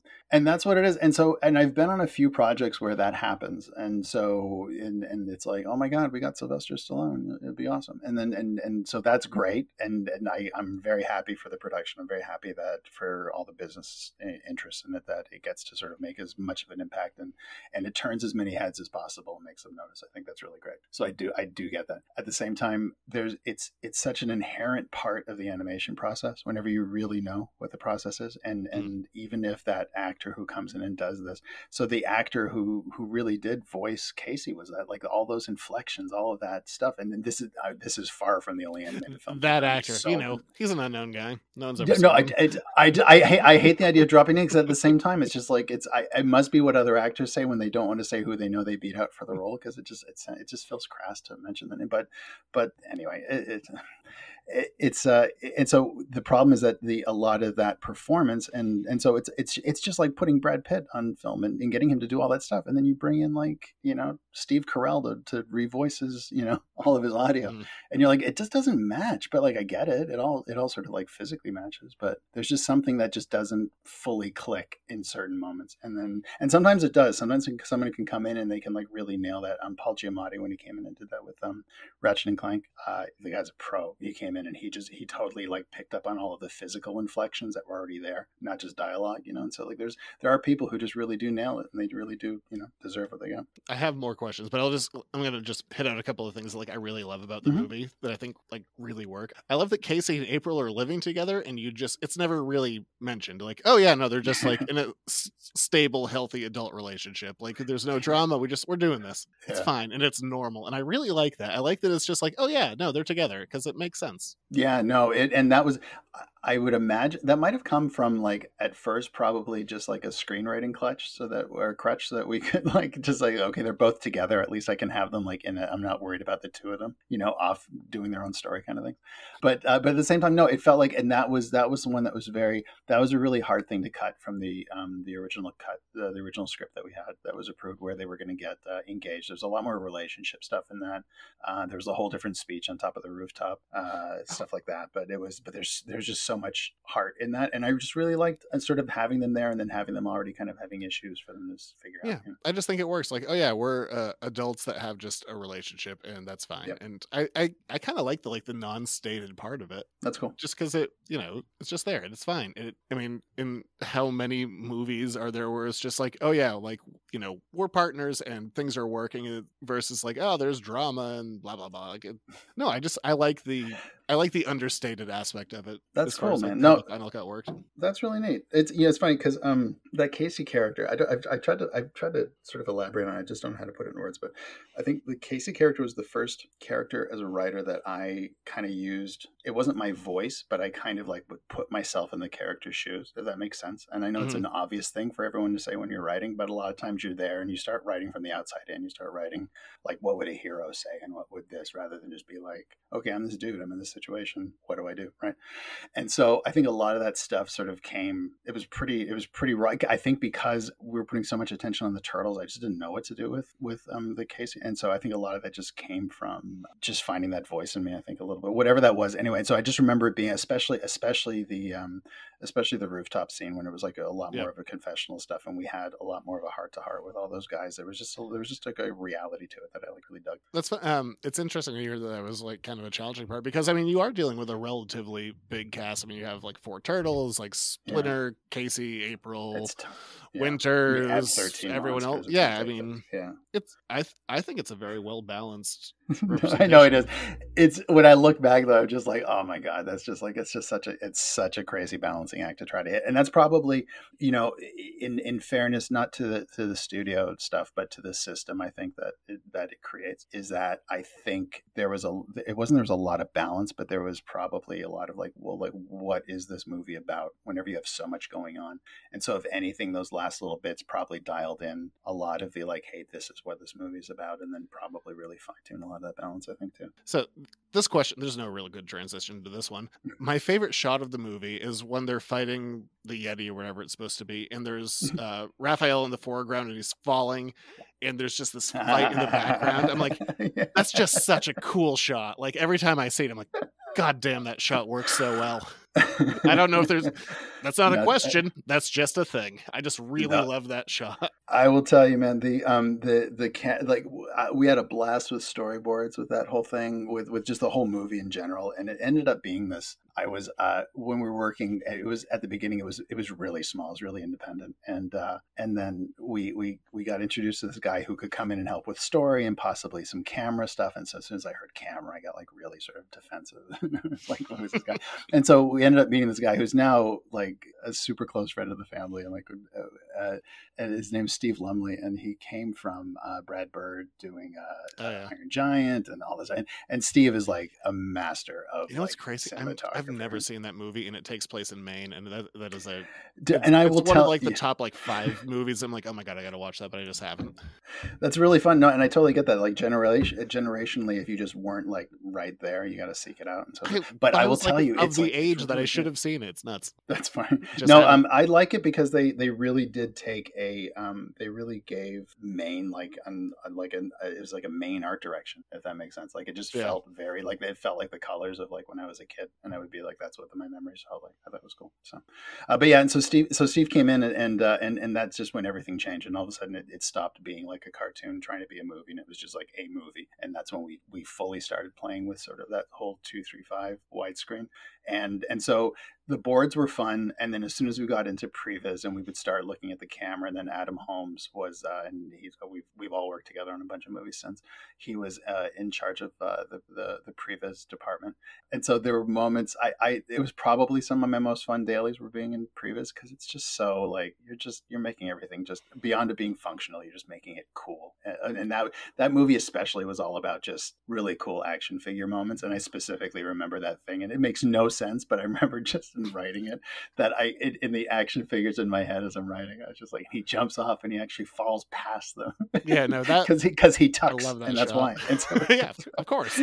and I remember there was, and there's a couple of them like where we had a couple of previous artists, and they were all super talented, but there's just a couple of people who are just like, just like not, they don't give into the imagination as much, right?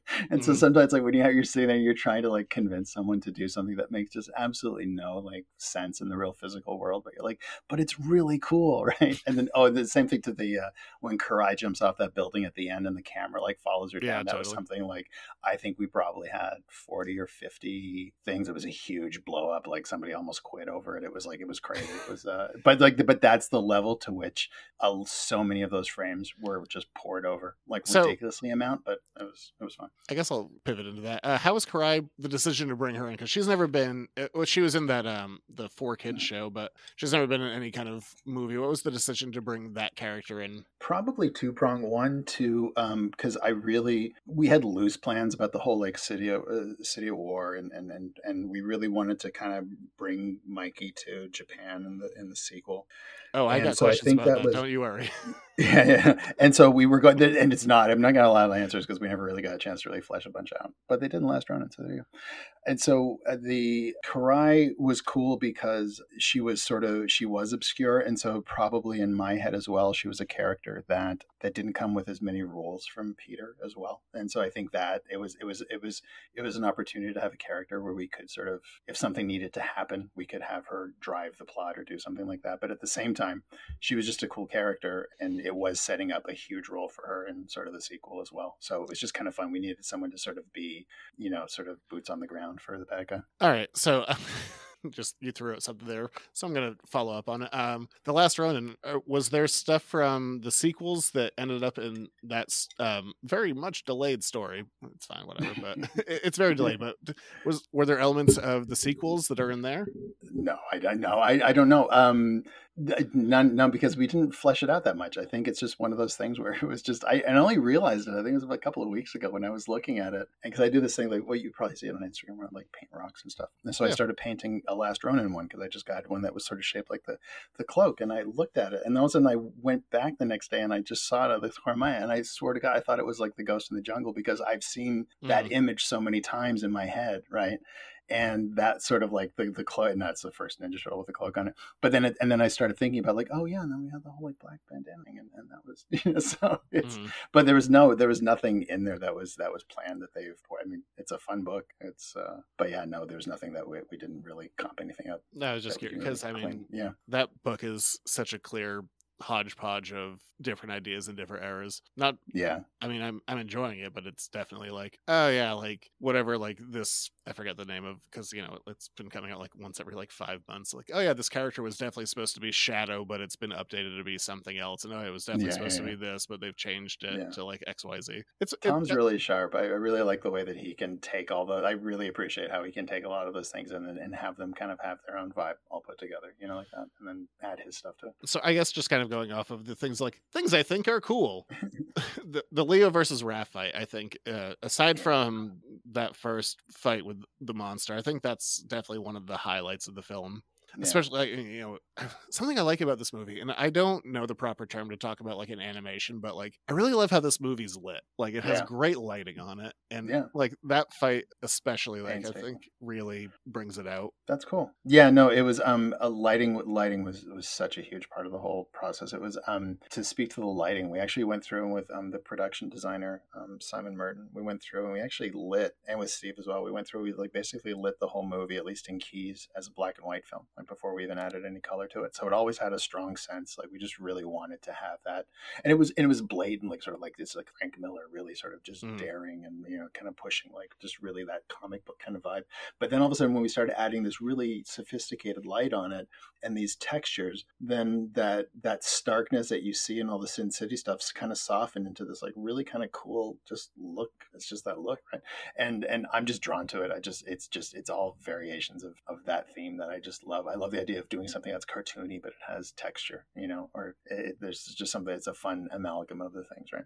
And so um but specifically with that that leo and Raph fight that that thing was just uh that was that that that that, that thing was it was sort of always it was very pure from the start. There's a lot of things that kind of like adjusted whenever we we started um uh working with the studio. And and it was rare that like a scene itself was you know was sort of really massively messed around with beyond like a line here or there or something like that. But there was only a couple of spots that i can tell you like are just like untouched from like the time that we started until the time we finished and the Leo and the Raph fight, or the Lily and Raph fight is is one of them. That was one that we wrote it, we had it storyboarded. The only thing that we had to change was uh, the only thing we had to change was, uh, and I know that's probably been written about, but the, uh, the, the the distance at the very end, whenever he had the sai, it was originally going to be a sai sticking into uh, into Leo's eye. Um, originally, it was Yeah. uh, it was it, the first pass was like a half an inch, and that and this, the storyboards, man, oh my god, they were so beautiful.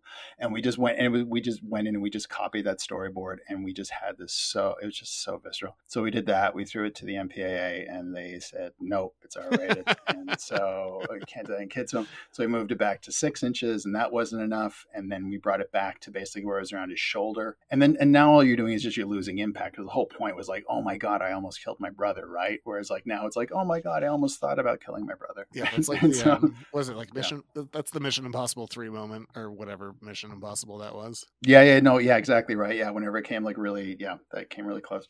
So it's yeah, and so it was uh that was really that was really fun. But other than that moment, and even even whenever they went in because they brought everybody back in to re-record lines, you know, after after Weinstein's came in, and there was a few turtle lines that were changed, like sort of here and there. But that one specifically, when we were on the mix stage, because nobody else was around, we went right back to the original recording, which was basically these two actors in a room acting with each other, and just and the acting quality of those four guys together are just it's unmatched. I, I think those guys are so good in that film, Yeah, and that and that scene so proves it. No, I- I love the voice cast. Like I, I said it before, but like these guys that like who I never f- felt like got their due, and I feel like a lot of like um non-celebrity voice actors usually don't like no one Yeah. knows those names which is unfortunate because you know they're actors and they're bringing it No, uh, one hundred percent, one hundred percent. It's uh, and, and especially with with and these guys too. We and I, I think I, I mentioned a couple in a couple interviews and stuff too. But we we four walled basically a room uh, whenever we did the first record,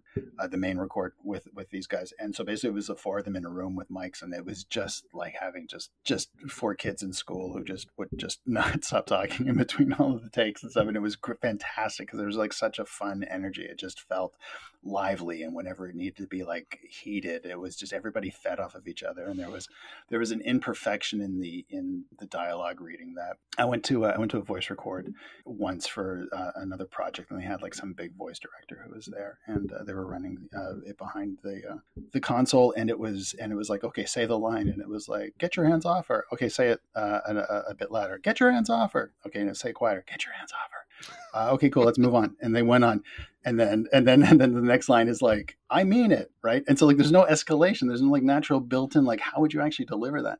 And so the one thing that we did especially with all the turtle stuff is we had like there's there's an imperfection to dialogue and people going back and forth where you kind of like you mm-hmm, and you stutter start and you kind of like flub things up and there's and it's just so easy to make it too perfect in animation. And so to me that that whole project represents those guys just going in and we just recorded like four brothers just hanging out and Yeah. shooting the shit. I mean, that's something that I, you I, the quickest is easy example I can think of is like that's you know how they did Batman the animated series. Like if you get Mm. people in a room together who are like kind of working Oh, off each other, like it yeah. it ends up showing on screen, like with the final Oh, product. it, I, it it so increases the, the, the feel of it on screen, and Like- just like it just feels bigger. It just there's something to it. I understand the ease of like, oh, this person's available right now. Like, let's just get them in and you know churn out the lines. But Yeah. I definitely there's a definite energy shift if you can get people Yeah. in the same room playing off each other. And I, I started actually just being the person in the booth with everybody and being sort of that main conduit of because especially if it's something that I've written, I kind of know the way I want like the cadence, Yeah. or at least the way the, the cadence could go,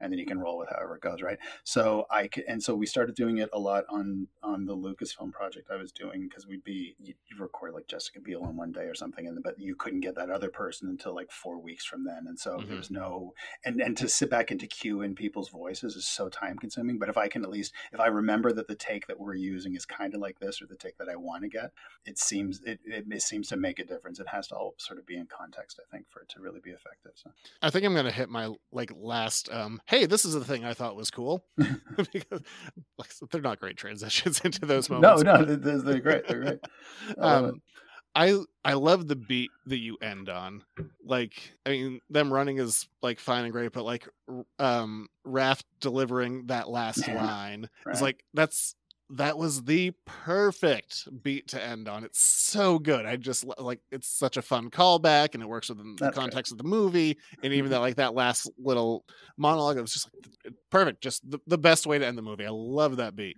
I'm a big believer in in, in especially in, in strong openings and, and, and endings. I think, and there's there's something I love. I love that moment, and then as soon as you go into the music, and there's something there's there's a feeling, and maybe it's childhood or something, but there's something about because I, I have not always stayed and watched all the credits and stuff, so there's something to playing people out, you know, that I just really identify with as far as like the feeling of walking out and being like that was fun, and there's still like the music still pumping in the club behind you, and you're leaving or whatever the feeling is that you're supposed to leave with, right? So I love teeing up for that moment. It's really fun. Yeah, and c- because um, for whatever reason that still continues. Apparently, you can't have a Ninja Turtles movie w- without ending on um, a Ninja Turtles based rap because that's just a thing that happens. Keeps on happening too. I'm like, huh, we're, we're still doing this. oh, I know. It uh, that was fun. Yeah, it's a those guys are tradition, you know. And it's Yeah. a fun, it's a fun little song too. Like, Thank you for picking up on that. That was great. There was a choice on what songs we went to end on. Was, it felt like it was a, a spiritual uh, necessity. Yeah. I, uh, the third one must because there was the song um, from the first movie where uh, they clearly had had no idea what they were talking about because they're like, oh yeah, Raphael's the leader. Then there's Vanilla Ice. Then there's the third one. That was probably a rap. I don't remember. and then there was yours, and like it continued on like into the Michael Bay movies. Like, yeah, it's just a thing. There, there just has to be a Ninja Turtles based rap.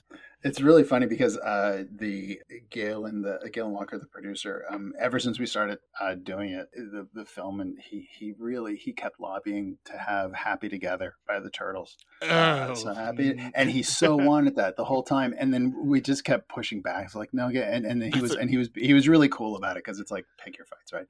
And so it was really funny because Galen went on to produce the, the live action films, right? And as soon as that moment comes on, I I smiled so big, man. I was so happy for him. I was like, Galen finally got his his uh, his turtles happy together.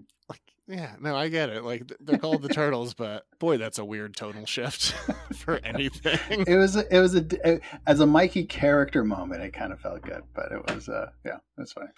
Uh, so this is just a weird question. How did you overall end up dealing with nunchucks? If um, for people listening, Europe has some weird stuff. It's like, hey, don't do headbutts, don't have nunchucks. Mhm. And when one of your f- four characters is using that as a weapon, and I'm sure like Kevin Pete were thinking about that at the time, like you know, when we sell our international film rights, we need to be concerned Yeah. with what weapons they're using. So how was the workaround with like, hey, there's a character who can't use the weapon that he has, but we have multiple fight scenes. Yeah. Um, you know what? It's funny because nunchucks, and I remember thinking because again, I was doing all that stuff in TV animation before. That's a, a lot of it was that sort of comic book, what they called boys action at the time. Um, that that sort of like so there was a. That's the Is it, we were talking about this the other day because action. it was it was boys action and it was like girls whatever and just like how how just silly and binary everything was like way back um and because like Dis- they had Disney boys and Disney girls and you would go in and it was like two different like wings of the building and stuff and it was very weird it was very weird anyway. and so anyway so regardless if you're into these type of um you know comic book action based shows I uh, what was the question again we ta- oh yeah about that just so I was really I was yeah I was really sensitive to all the balance nunchuck stuff yeah because nunchucks come up a lot swords come up a lot like just regardless it just it's it's always there. Are so actually I, I just I know that like Europe They- is they were in some of the TVs. yeah and it's a lot of like staging and what you see where and then a lot of it comes down to what they say is uh, like reproducibility or whatever. But we never really had an issue with the nunchucks and the only thing that we had and even even whenever we had the thing with uh, Raph putting the sai into Leo's eye, it wasn't about the fact that it was a sai. It was just how close it was. So I was like, okay. But if you remember, whenever Leo was running away, and no, no, no, when Raph is running away, sorry, and then he stops, and then it was those spikes that come in with like the really like fancy like little ribbons that are on them. Mhm. Those used to be shuriken, like they were all like throwing stars, and so that was like whap whap whap whap, whap and it was like really cool. And it was like, and we had we had one where uh, he he got like two of them lodged in a shell. It was like a really visceral kind of like really fun kind of like using all that. And the MPA called us on on the uses of the throwing stars, and they said that it was replicatable. And so we kind of went back with a couple of different. Yeah, it was a very weird call because I don't know where kids can get that. Yeah, you know, you know- I mean. Like that's You know, kids yeah. always chucking throwing stars around. That, that thing they do. hey, Mr. Smith, I threw my shuriken in your backyard. Can I?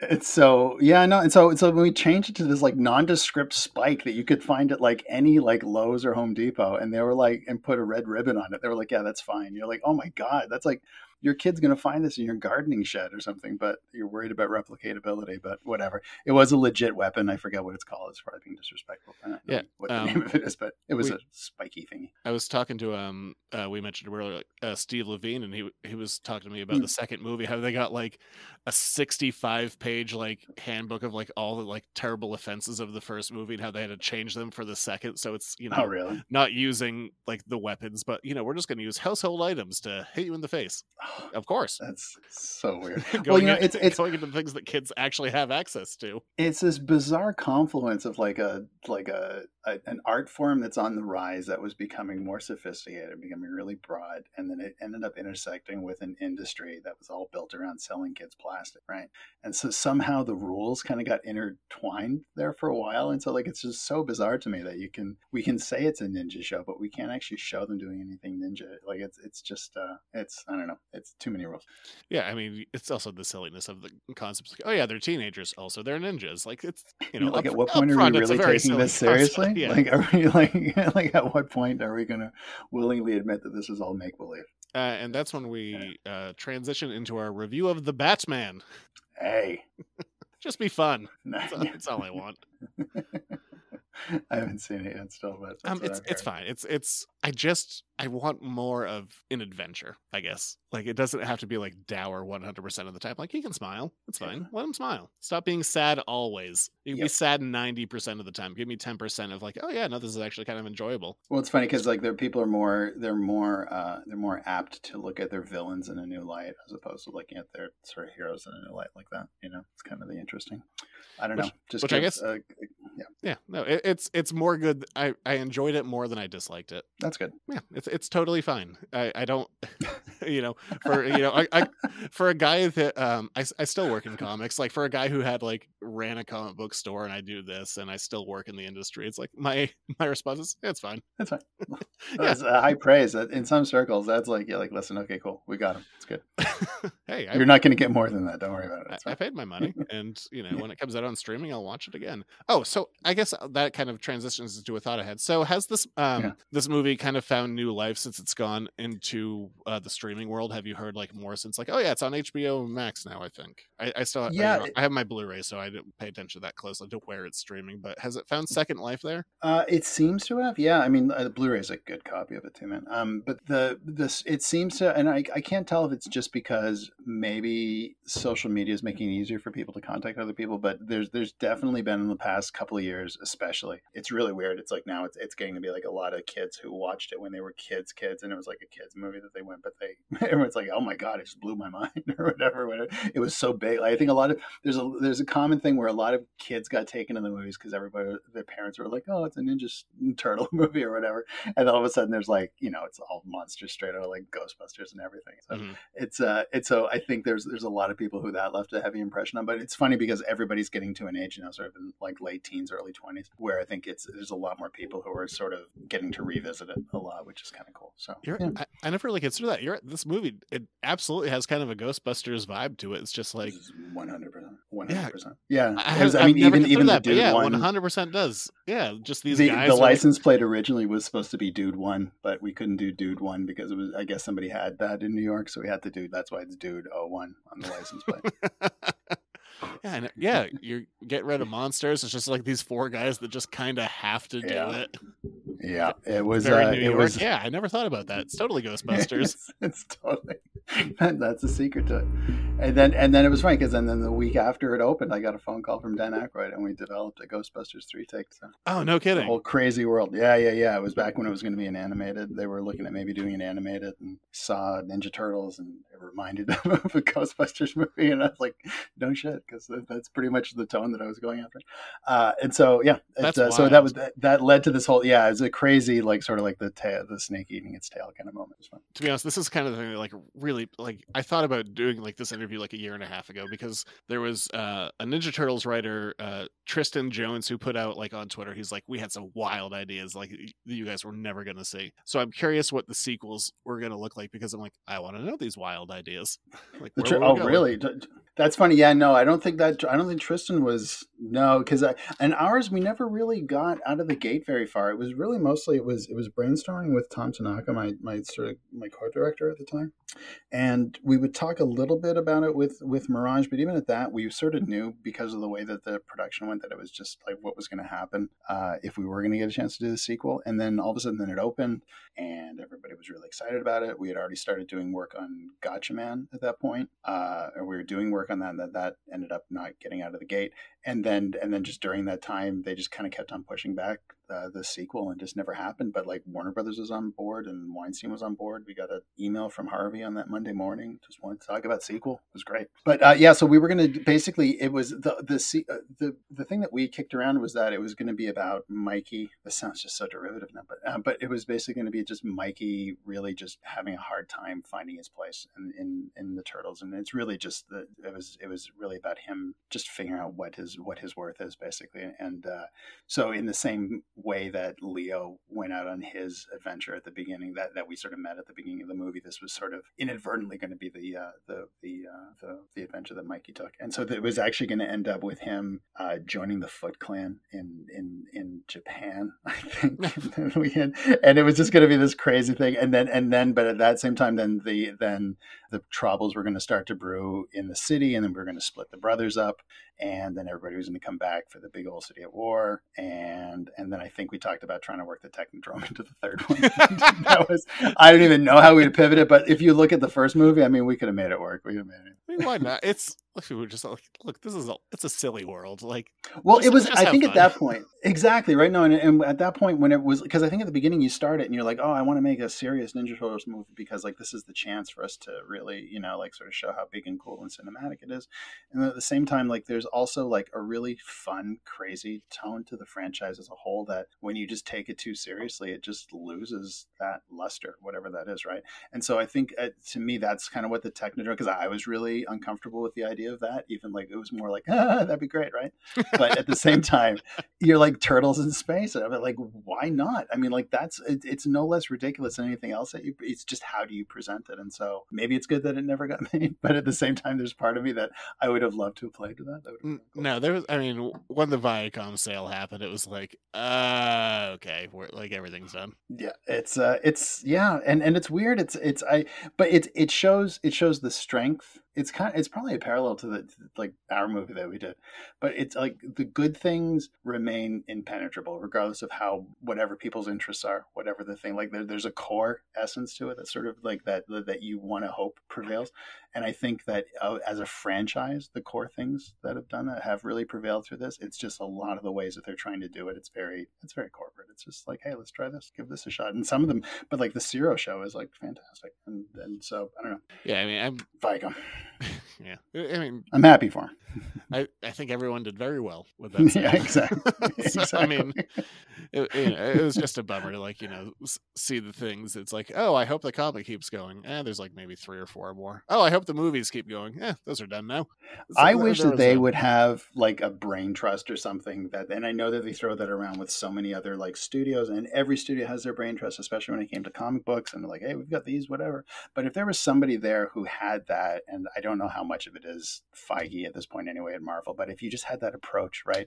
I remember being going to a Marvel meeting just as they were starting to prep for Iron Man, and they had this conference room, and the entire thing was like a whiteboard that just like went around like an infinity loop that basically had all these like branching out storylines and so and like it just none of it made sense. I'd love to say like, oh, I saw that one movie, but like I didn't. It was just like whatever this is is really well thought out, and they really are working.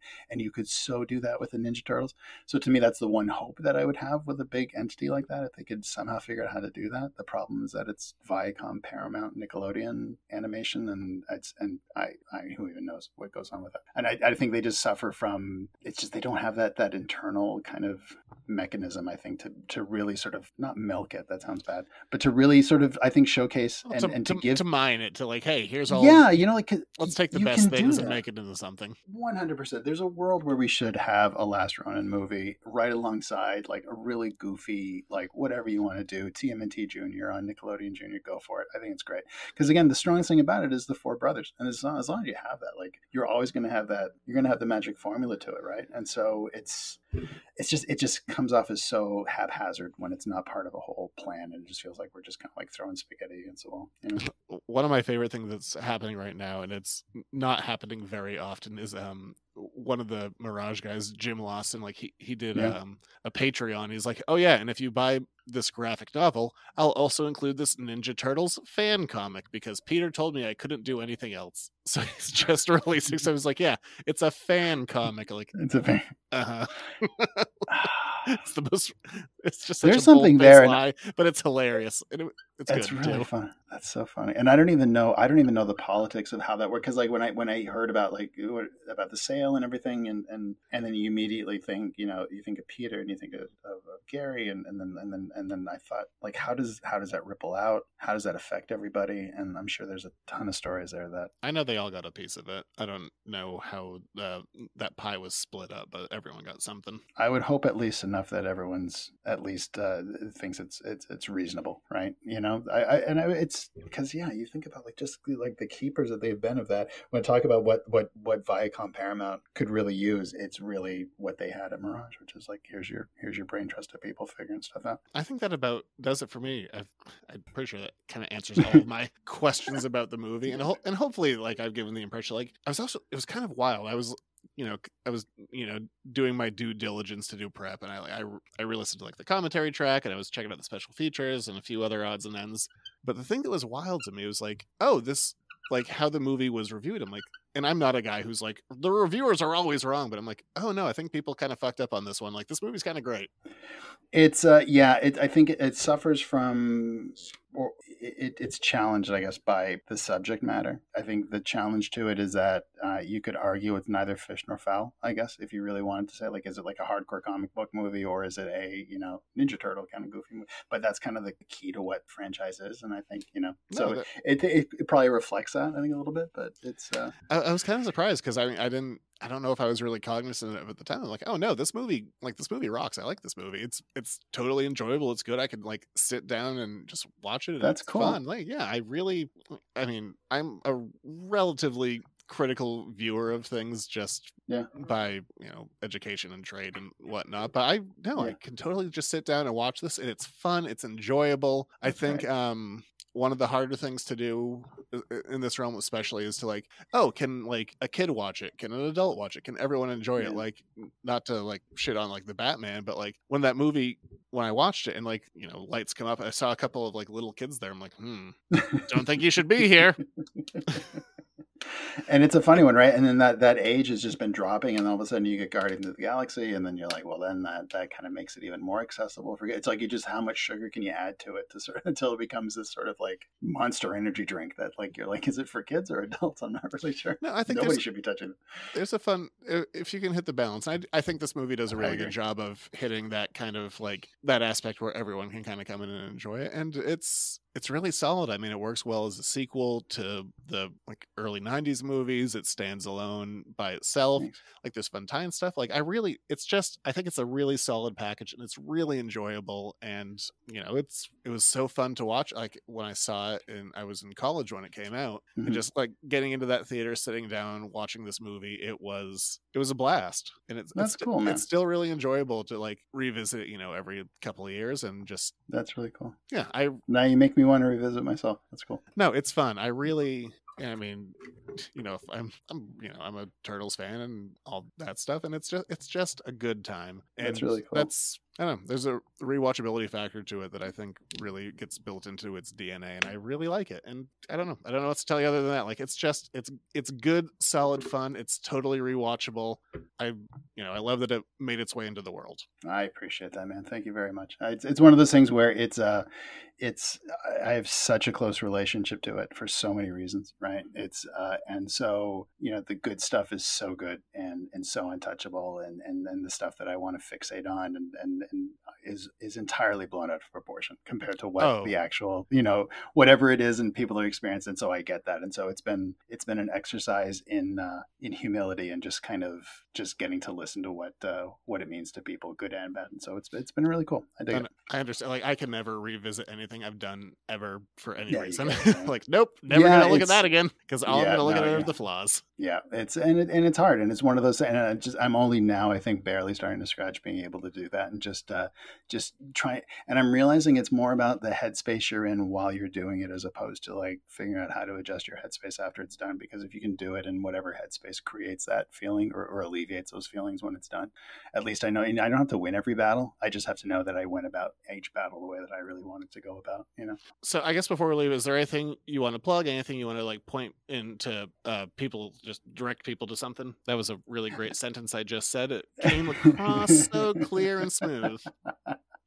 no, you know what? Listen, uh, I, I I would love to say that I have a, a bunch of stuff to plug, but I am coming off of a year of uh, of cancer treatment, uh, and I'm feeling great, and I'm cancer free, and we are getting a bunch of projects up and going right now. And so, if anything, I would point uh, somebody towards the, uh, the the the colon cancer uh, alliance if we can on uh, on Instagram. Check them out, and it's colon cancer awareness month as well. And so, I don't think uh, we could be aware enough. Of Yeah, stuff. I mean, I've um, I I didn't want to push it in case you wanted wanted to or not want to bring that up because I mean I follow you on Instagram Okay. and I've seen that stuff. But yeah, for any organization that would do that because that's um, I don't know, scary, scary stuff. Uh, it was it was big. I just realized I didn't follow you back. I bet. Um, It's, I, it's I fine. Um, I, I, I no, no, no. I, I totally thought I did. It was really fun. Um, yeah, and so uh, no, it was yeah, it was uh, it was ever it was as big as you think it would be, and and it was as as mundane and just sort of everyday, trying just to get through, kind of as as, as, as you'd expect at the same time. So it was I was I was very lucky. I ended up uh, having a bunch of realizations, including uh, how awesome my family is, uh, how lucky I am to uh, to be on the planet, and uh, and have conversations like this. You know, it's like it's really kind of cool. It's it's like you can you get so caught up in all of like the BS of making the movie and how it comes out and how it gets interpreted and blah blah blah, and then like and then it's just good, and you just have a conversation. You're about like, hey, I like the movie. You're like, that's great. and then you just like kind of like and it, like seriously, it's like it's like just life's that good. So let's just like keep on making movies and telling stories about them. I mean, scary stuff, but I'm very happy to hear that you know you are now cancer free, and Thank you. Man. yeah, me I- too. yeah, I'm sure.